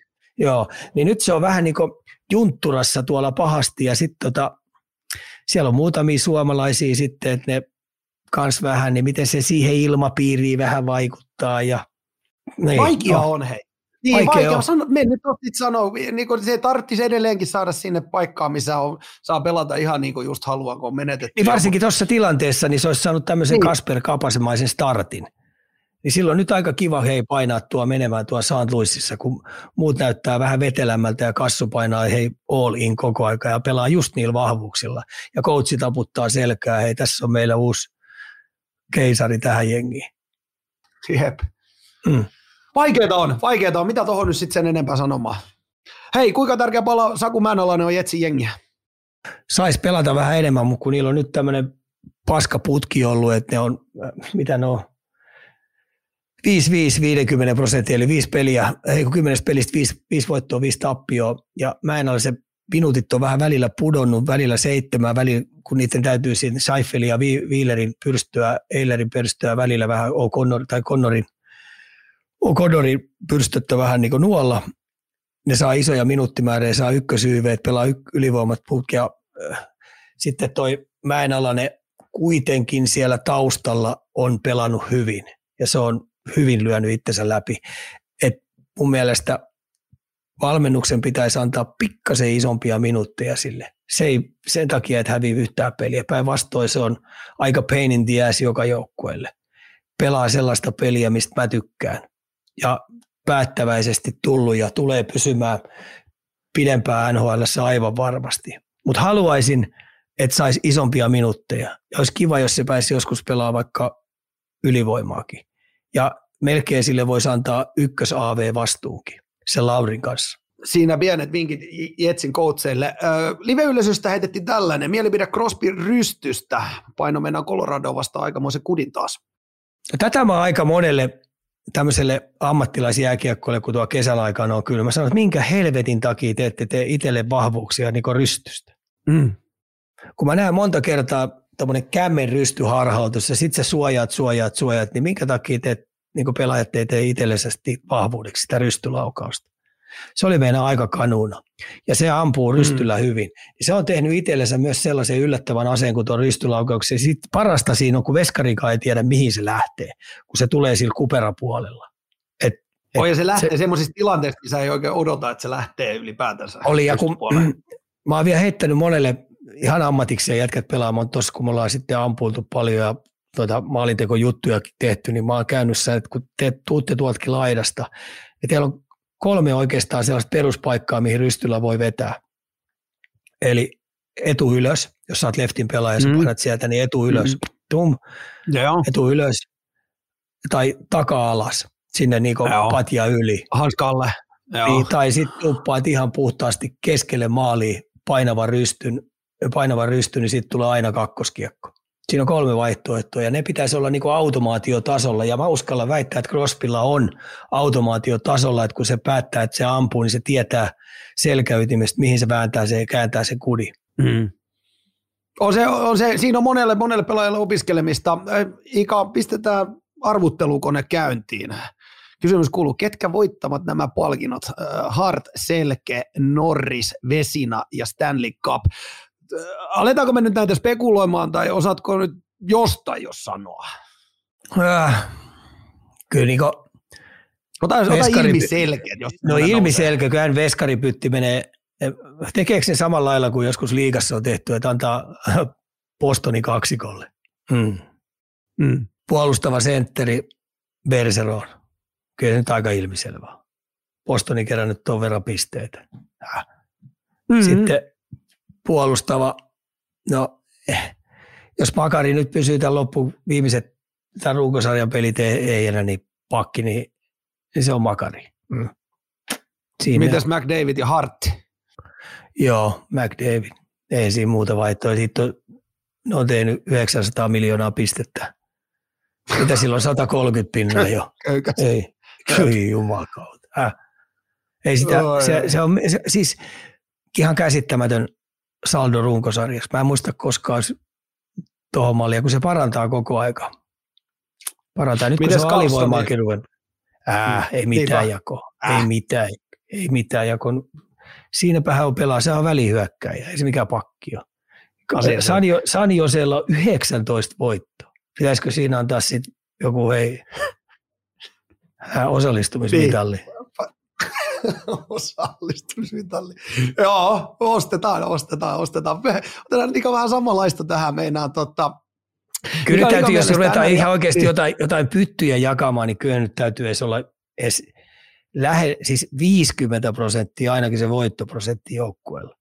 Ei voi millään mennä sillä lailla, että saat sarja huonoin jengi, niin sitten sä saat vielä parhaan pakin palkinnon. Mieti. Niin. Sulla on, sulla on koko joukkueena -77, hei, melkein -100 saama. Varmaan tulee muuten kauden aika, tuossa on 9 peliä vielä, niin varmaan pistää 100 rikki. Anaheimilla on muuten -108. Sielläkin on vähän vuotavia pelaajia. En tiedä, katsotaan mihin NHL päätyy. Juuri näin. Eteenpäin. Vähän samanlaista. Mikä on Ikan mielestä NR:n aliarvostetun hyökkäjä, puolustaja ja maalivahti? Tähän nyt ainakin voidaan ottaa kantaa. Aloitetaan hyökkäistä aliarvostetuin. Mikko Rantanen. Perusteluita ei tarvita. Perustelut löytyy aika helposti. No, jos me ajatellaan pelkästään Suomea, kyllä Puljusta on kirjoitettu triplasti enemmän kuin Mikko Rantasesta. Totta.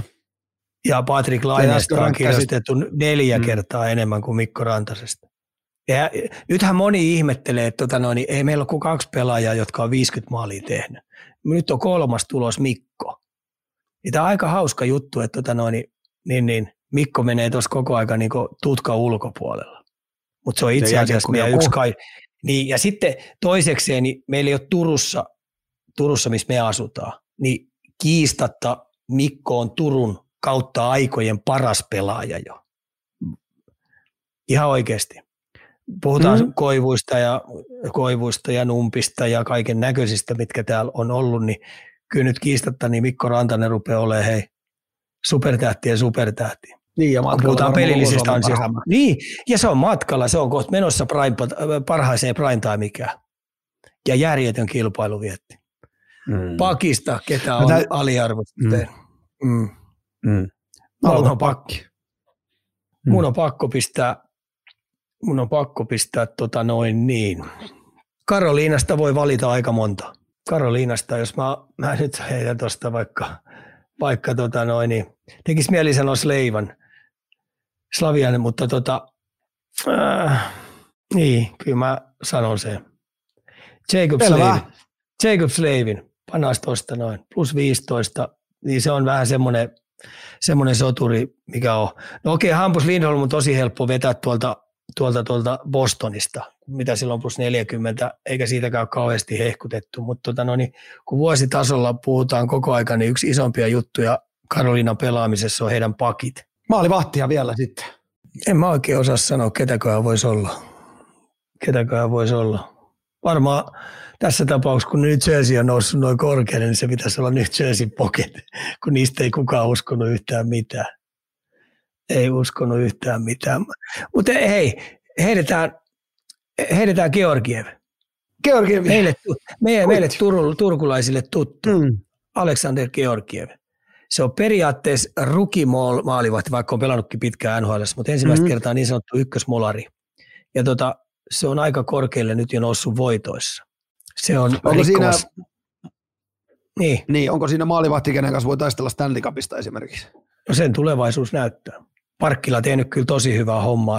Se on mun mielestä koko aika tässä ottanut sen alkupelaamisen, alkutapailun jälkeen rauhoittunut paljon, niin se ottaa aika tyylikkäästi aika koppea. Tässä nyt esimerkiksi Arizona-pelissä, niin oikeasti siellä oli aika paljon 1000 taalan paikkoja, mitkä Georgiev selvitti kylmäviileesti ja otti jälleen taas voitoon. Asia selkeä. Jollet sä nyt vielä ole sekaisin näistä valinnoista, niin heitetään vielä vähän kierrepalloa sinne Satavan suuntaan. Meinaa, meitä on toivottu unelmakentällistä, jossa sun hyökkäjät on puolustajia ja puolustajat hyökkäjiä. Veskari pitää myös joltain muulta pelipaikalta valita. Aika paha. No Rantasen Mikko ei voi pakiksi kyllä pistää. Se ei tykkää. Mä pistin hänet maaliin. Muusen maali, hän on Vasilevski on UFO-ukko, toi vähän samanlaisella fysiikalla toi Rantanen, pitkä kaveri, niin mä pistin Rantasen maaliin. Parkovi pakiksi. Löytyy myös multa oikea puolustaja. Kotkaniemi maali. Okei.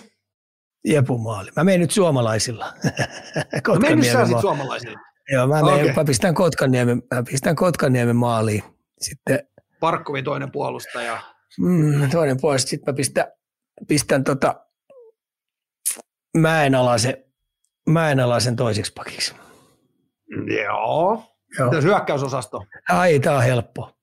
Hakanpää vasenlaita. Lindeli sentteri. Ja ostetaan.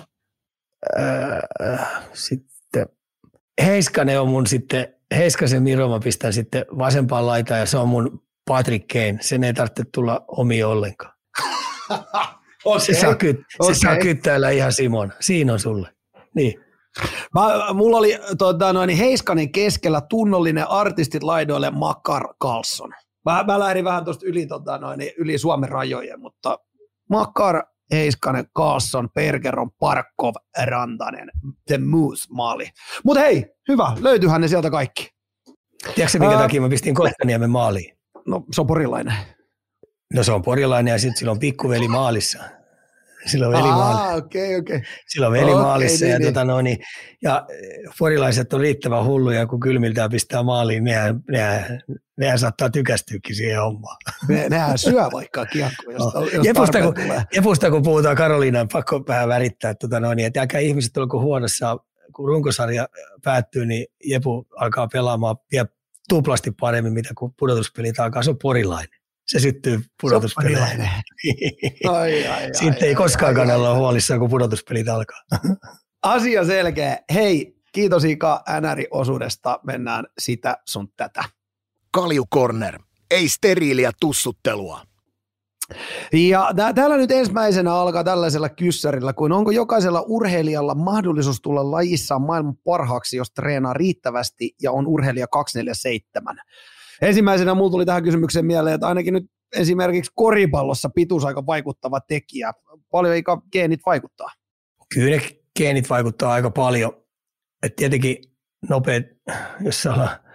nopeat soluja ja hitaita soluja ja sitten minkälainen minkälainen kestävyystausta sulla saattaa olla ja muuta. Että kyllä ikenee vaan on tietyllä tavallaan välejä, mutta pohjien tekemiset, että se mitä sä oot nuorena joskus ihan pikkasena ennen herkkyysikää saanut hyviä neuvoja, hyvää valmennusta ja tehnyt just oikeita asioita, niin sitten se mahdollistaisi sen, että kun ruvetaan oikein tosissaan 24/7, niin tavoitella sitä maailman kärkeä. Kyllä se sillä lailla menee. No heitä tälleen nyt, että ymmärtää jotenkin, heitä jotain prosentteja, että kuinka paljon ne muut asiat, geenit, tämmöiset, niin kuinka paljon ne on siinä urheilijan uralla? No ihan absoluuttiseen kärkeen, ajatellaan absoluuttiseen kärkeen, niin kyllä mulla on vaikea nähdä, että Turusta joku pikajuoksija nuijii Usain Boltin. niin, joo. Niin, ja sitten mun on tosi vaikea nähdä, että suomalainen koripalloilija pelaa yhtä hyvää koripalloa kuin Michael Jordan. Vaikka treenasi samalla tavalla. Vaikka treenasi samalla. Sitten mun on vaikea nähdä, kun tiedät, mikä Muhammad Ali-fani mä on. Että se on mulle se kaikki. No. Se on mulle se greatest. Se on se iso koatti. Niin, vaikea nähdä, että Satavasta löytyy Muhammad Alin tyylinen kurko, joka raskaan sarjassa on saman tyylinen. Että kyllä siinä vaan tietynlaiset jutut on, jotka sitten edesauttaa, että kun sä oot sit absoluuttinen kärki. Mm. Joo, musta olisi kiva, kun mä oon lukenut. Tiedätkö, musta olisi kiva tietää ja saada harjoituspäiväkirjoja, esimerkiksi kun mä tykkään Roger Federeristä. Mä oon lukenut 4 sen kirjaa. Mutta kun mun olisi kiva tietää, minkälainen se putki on ihan niin kuin päivittäisellä tasolla, että miten toi äijä on rakennettu tollaiseksi, että se pystynyt pelaamaan tennistä noin pitkään. Nadalista mulla on aika hyvä kartta, mutta miten toi Federer, kun mä puhun, että se peliasento on täydellinen. Ja se palvelee kaikkia peliä. Oikeasti toi peliasento, millä Federer pelaa tennistä, niin se palvelee jääkiekkoa, koripalloa, jalkapalloa. Se olisi kaikissa se optimaalinen. Niin olisi kiva tietää, että millä tavalla toi on ihan niin kuin pienestä pitäen päivittäisellä tasolla rakennettu. Sieltä olisi meinaa aika hyvää faktatavaraa kaikkeen urheiluun. Niin, vähän jatkokysymyksenä, että vaatiko lajin erokkuus lahjoja myös? Voiko niitä oppia? Vaatii, ja tänä päivänä entistä enemmän niin valmennuksella on hitosti väliä. Että oikeassa paikassa sua valmennetaan oikealla tavalla. Ja mähän on tullut siihen tulokseen ihan täysin, että jääkiekko on varhaiskasvatuksen niin kuin laji. Eli että sun on pakko saada ennen murrosikää luistelut kuntoon, taito-asiat kuntoon, jotta sä pärjäät tuossa pelissä. Jos niitä on murrosien jälkeen, että mennään siihen yläasteen 9, lukio eka, toka, 3, jos siinä sen olympiadin joudut jumppaa tekniikoita ihan älyttömästi, niin se on jostain muualta pois. Onko se tärkein olympiadi?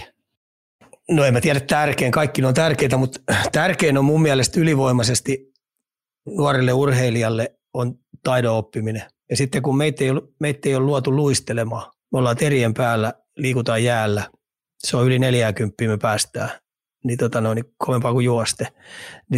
Ja sitten siinä tulee teräviä pysähdyksiä, teräviä käännöksiä, mennään 360 ja sitten vielä meillä on tikku kädessä ja lätkitään tsekkiläistä kumilätkää. Ja sitten kaiken lisäksi siellä on 5 vihulaista, jotka yrittää vahingoittaa meitä totaalisesti. Ja seinätkin tulee kohtalaisen nopein vastaan, kun vielä mennään. Joo, niin sen takia taidon opettaminen ihan älyttömästi. Ja jos me mietitään taitoluistelijoita, tyttöjä, kun sekin on, nuorena pitää se oppia, niin mä oon kallistumassa jääkiekkoon ihan sama, kun puhutaan näistä taiso-osioista. Kyllä. Seuraavaksi otetaan semmoinen, mitä kulmaa mä en edes ollut miettinyt. Kuuntelija on heittänyt tämmöisen, että jos joukkue joutuu karsintaan ja voittaa ne, niin mikä fiilis seurassa on, koska kausi oli huono, mutta se päättyi voittoon. Ollaanko tyytyväisiä siihen, että voitettiin karsinat vai ollaanko pettyneitä, että jouduttiin karsintaan? Hyvä esimerkki, viimeinen esimerkki on, katsokaa Porin Ässät vastaan Vaasan Sportti. Miettikää. Porissa muistetaan vieläkin tämän ottelusarjan voittaminen. Tämä on siis tämä legendaarinen Aurinkokuninkaan-sarja. Kyllä. Eli Porissa on kaksi, oli mestaruus ja sitten on tämä. Joku sanoi, että se oli ehkä vielä isompi porilaiselle tämä Sportin voittaminen niissä karsintapeleissä. Mm. Ja ne on tunteita heille. Eli tässä on molemmat. Eli ne on ihan oikeasti niin isoja pelejä, että alta pois. Et minähän urheilun romantiikkona ilman muuta haluan sen, että me saadaan tätä tunneskaalaa ihan älyttömästi. Mä katsoin silmäkovana ottelusarjan Brynäs ja Malmö tuossa. Voi pyhä sylvi. Sitä tunteen skaalaa, kun Malmö voitti sen, oli vielä sarjas jumpona, Brynäs oli toiseksi vippa ja Brynäs putosi. Legendaarinen, yksi kovimpia SHL-perinteitä seurajoukkueita Brynäs putoo sarjaa alemmaksi. 60 vuoden jälkeen. Hei, siinä oli kaikki tunteeskaalat, mitä löytyy. Mitä urheilusta vaan voi kokea. Mm. Molemmilla joukkueilla. Niin, kyllä, mutta siis ylipäätänsä niin ne on niin, kun sanoit, että Ässien tämänkin karsinta Sporttia vastaan, niin varmaan pelaajilla tietyllä tavalla on hyvä fiilis se voitettu karsintasarjan jälkeen. Eihän siellä varmaan toimistopuolella silti tyytyväisiä siinä sitten olla, että no jouduttiin karsintaan, okei, voitettiin. Ei se nyt ainakaan varmaan semmoista hyvän olon tunnetta. No ei se karsintaan joutuminen, niin sehän on maanpäällinen helvetti, mutta sieltä selviytyminen, niin sehän on heaven. Se on niinku taivas. Se on ihan oikeasti niin iso painolasti kuin puto. Mieti hei Valioliigaa. Me nähdään näitä Valioliigaa, sehän on yksi isompia juttuja, kun alkaa. No se on kyllä. Niin, kyllä. Hei, otetaan tähän nyt väliin, kun mainitsit tuosta SHL:stä ja noista sarjoista, niin otetaan se nyt tähän sujuvasti perään. Meillä on kirjoitettu näin, Tim Roy ja Oreborg Game 7:issä. Meneekö Tim Roy vielä jatkoon? Myös Luula ja on herännyt omassa sarjassaan, ja mitä Ikä sanoo, syöksetäänkö Frölunda valtaistuimelta Ruotsissa? Tappa nyt SHL pieni dialogi kiinni. Selehti on edelleen se joukko, jota kaikki jahtaa tuo. Mun mielestä se on sarjan parhaimpia joukkoja tällä hetkellä. Tim Roe ei tule menee jatkoon, Örebro kyllä hoitaa sen. Et siellä mennään ihan piripinnassa. Mutta hyvin, että saanut venytettyä sarjaa. Se on ihan selvä. Luula ja Paakakuppi kääntyi eilisen pelin jälkeen. Katoin jokaisen vaihdon pelistä ja mun mielestä Luulaja on saanut Vihulaisen näppeihin. Eli kiekollinen peli oli selvästi parempaa kuin Veksöllä. Selvästi. Eli tämmöinen kiekon suoritusvarmuus, kiekko vaihtoo hyvin omistajaa, lyhkäiset syötöt. Välillä ne pisti kaukalo oikein leveäksi, eli leveitä pakkipakkoja, palautti, kierrätti kiekkoa, käänti keskialueella takaisin. Ja siellä oli suoritusvarmuus tosi hyvää luokkaa. Sitten aloituksissa vahvoja, molempien maali edellä vahvoja. Lassinantti maalis hyvä, niin nyt kun ne menee Veksöön vieraskantukaukaloon kuitenkin 2 voiton turvin, sinne on 2 viimeistä voittanut, niin mun mielestä Paakakuppi on kääntynyt Luulajalle. Ja Luulaja menee ja hoitaa tuolla noin. Ja tämä on ollut, mulle ei ole mikään yllätys se, että toi Frölunda on sen Färjestadin hoitamassa, koska mun mielestä se on isokokoinen, vähän raskastekoinen. Ja mä ajattelin ennen kuin toi ottelusarja, että jos vaan mitä pitemmälle Frölunda saa vietyä ja ne saa vähän jätkiä terveeksi sieltä. Niin nyt ne rupeaa pikkuilemaan ja kaikki ole vähän terveempänä, niin, niin se väsähtää. Se ei pysy tuon Frölunda kyydissä. Ja niillä on tänään nyt 6. peli kotona. Häkki on varmasti täynnä. Meteli tulee olemaan luja, niin mä uskon, että Frölunda joitain itsensä tänään jatkoon. Asia selkeä. Peter Forsberg oli ilmoittanut, että joukkojen määrää pitäisi lisätä SHL:ään. Mitäs mielipiteitä Ikä sulla nousee mieleen? Joo, mä näin sen, että se oli, tietenkin se on muistettava, että se on voodoo-miehiä ja voodoo pelaa alempana. Okay. Se on aina muistettava, mutta mä rupesin miettimään sitä, koska mä oon A-Svenskanin pelejäkin tänä vuonna nähnyt. Ja sitten me tiedetään, että meillä on Suomessa 15 ammattilaisjääkiekkojoukkuetta.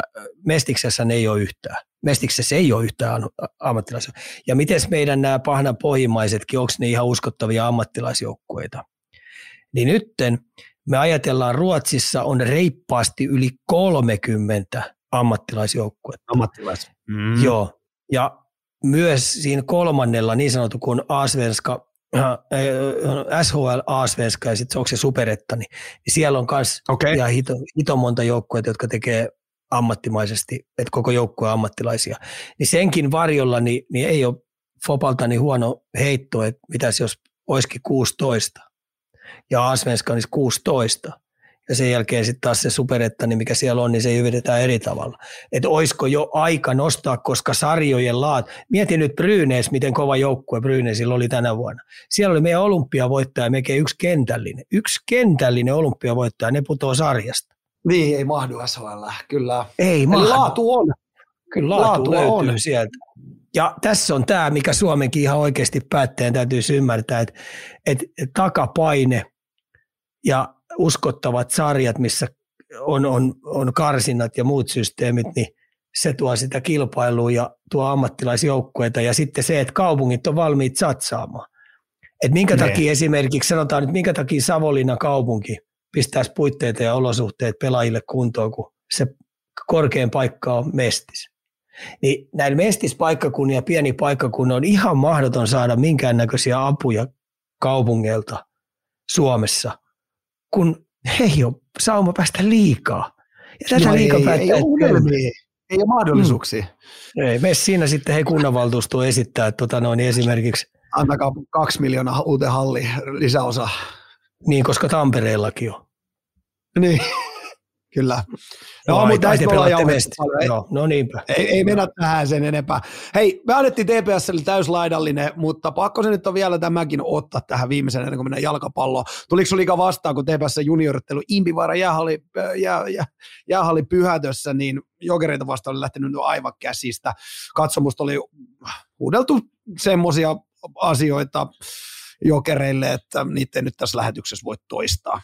Ikäviä harmittaa tämmöiset. Mä harmitti, että mä en ollut paikan päällä, koska mä olisin heti käynyt ilmoittaa, että nyt sitten ihan oikeasti pohet turpa kiinni, tai mä pistän teidät metrin haloiksi saamari. Ei se sillä lailla voi mennä, että tollaisia huudetaan. Mutta me tullaan siihen, että sehän on järjestäjän tehtävä puuttua tällaisiin.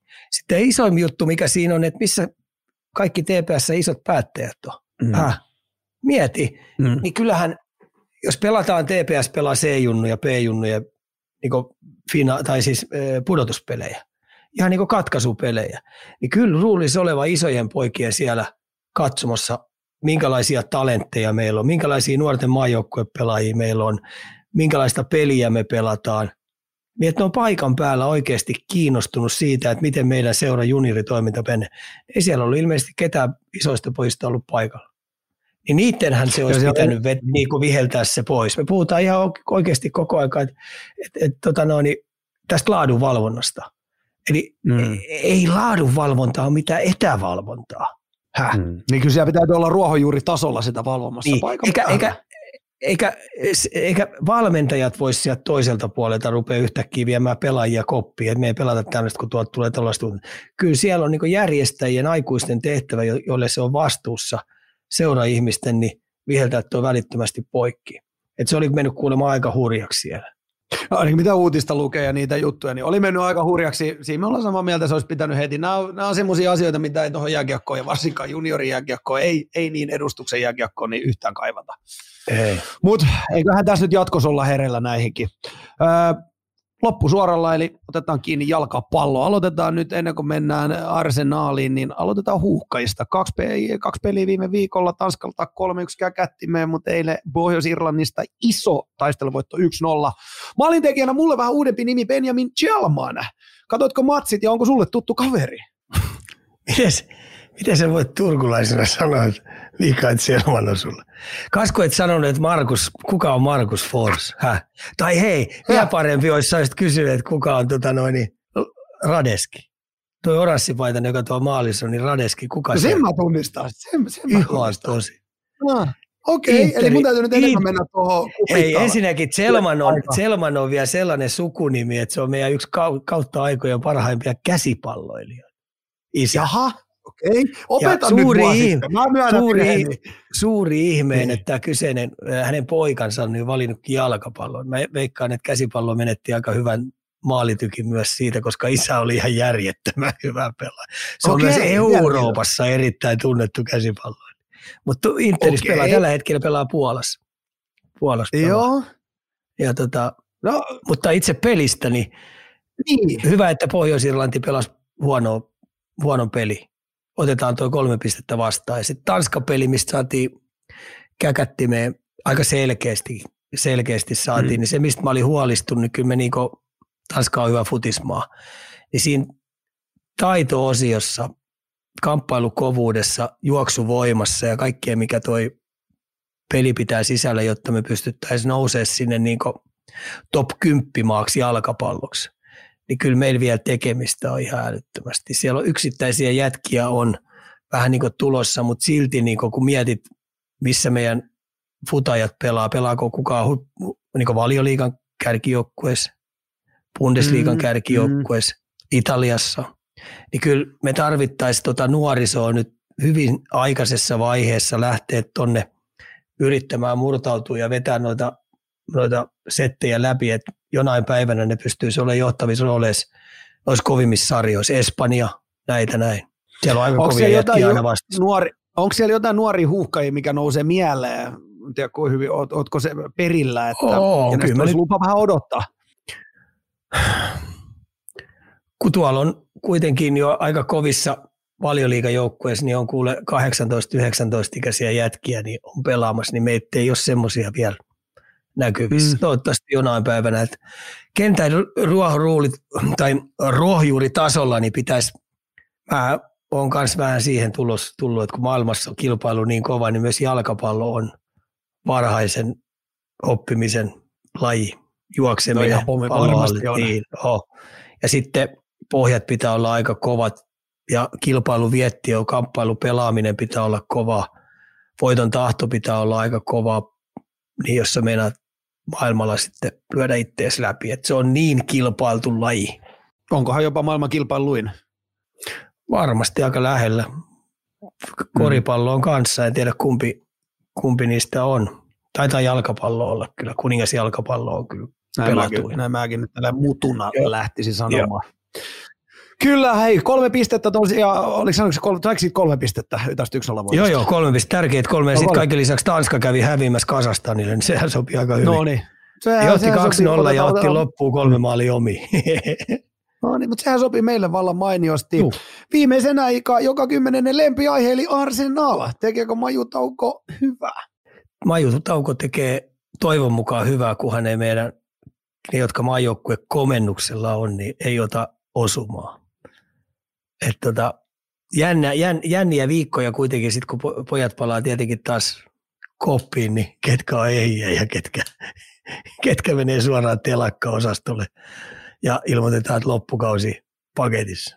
Kyllä, eli vaaran paikkoja jännityksellä eletään majutaukoa läpi. Joo. Hei, tällainen posti nyt vielä Ika saatiin tänne. Hyvää kesälomaa Ika nälkäisille ketuille fantasipörssissä. Mitäs siellä on tapahtunut? Ei pidä paikkaansa. Ei. No kerro nyt. Sä olet ilmeisesti tehnyt Torontot, eli runkosarjan voittoja ekalogia sillä pihalle. Ai me otettiin Viilin kanssa. Kävikö sillä lailla? No ilmeisesti. Näin tänne on lähestytty juuri. Tiedätkö se mikä on hyvä? Hei? Pitkät kesälomat. Me pidetään saunailtasta. Ai jumala. Oliko Shit sulla happen. Nyt Ika tähän vielä? Shit happens. Oliko sulla joku aihe, mihin sä olisit halunnut nyt vielä napata kiinni, tai millä teeseillä tähän viikkoon? Ei ole, että ruvetaan valmistautumaan. Hei, niin itse asiassa tosi hienoa aikaa eletään. Hei. SM-liigassa on hyviä pelejä ollut. Jätkät on tapellut sillä lailla, vaikka tuossa nyt vähän negaa heitetellään, mutta se ei ole pelureiden vika. Ja yleisö on Tampereen käynyt paljon, Helsingissä käynyt paljon, joka puolella, hyvä meininki päällä. Ja sitä alkaa nuo maajoukkueputkitkin tuossa noin kohta lähelle, MM-kisat lähenee. Niin tämä on nyt tämä kevät aika hienoa aikaa, että nautitaan peleistä. Joka puolella pelataan tärkeitä pelejä. Hei, nopeet. Mä heitän täältä vielä, kun tulee live-yleisöstä. Katsoko Ika tänään Tuto Kiekko Espoo? Ja myös että kysymys, että miten Tuto yllätti Kiekko Espoon? Oli aika kova. Se oli aika kova voitto jo, kova ryöstö. Mutta kyllähän tuon Espoon rosterin pitäisi olla nyt niin hyvä, mutta ne hölmöt meni pistää paikallislehdessä sillä lailla, että ne on voittanut jo sen sarjan, niin kyllähän nyt Tuto käyttää sitä hyväksi. Et tuo on vähän sellainen jinksaus, että Espoo lähtee ekalla kierrokseen pois. Et mä varmaan yritän pitää tulospiilossa noita juttuja, koska mä katson ekaksi tuon liigapeliä ja sitten mä hyppään siitä katsoa tuon Frölunda-peliin. Asia selkeä. Ja hei, mukavaa lätkäiltaa sinne satamaan. Kiitos Ika, kiitos live-katsojat, kiitos kuuntelijat. Nähdään ensi viikolla. Kyllä. Moi. Moi.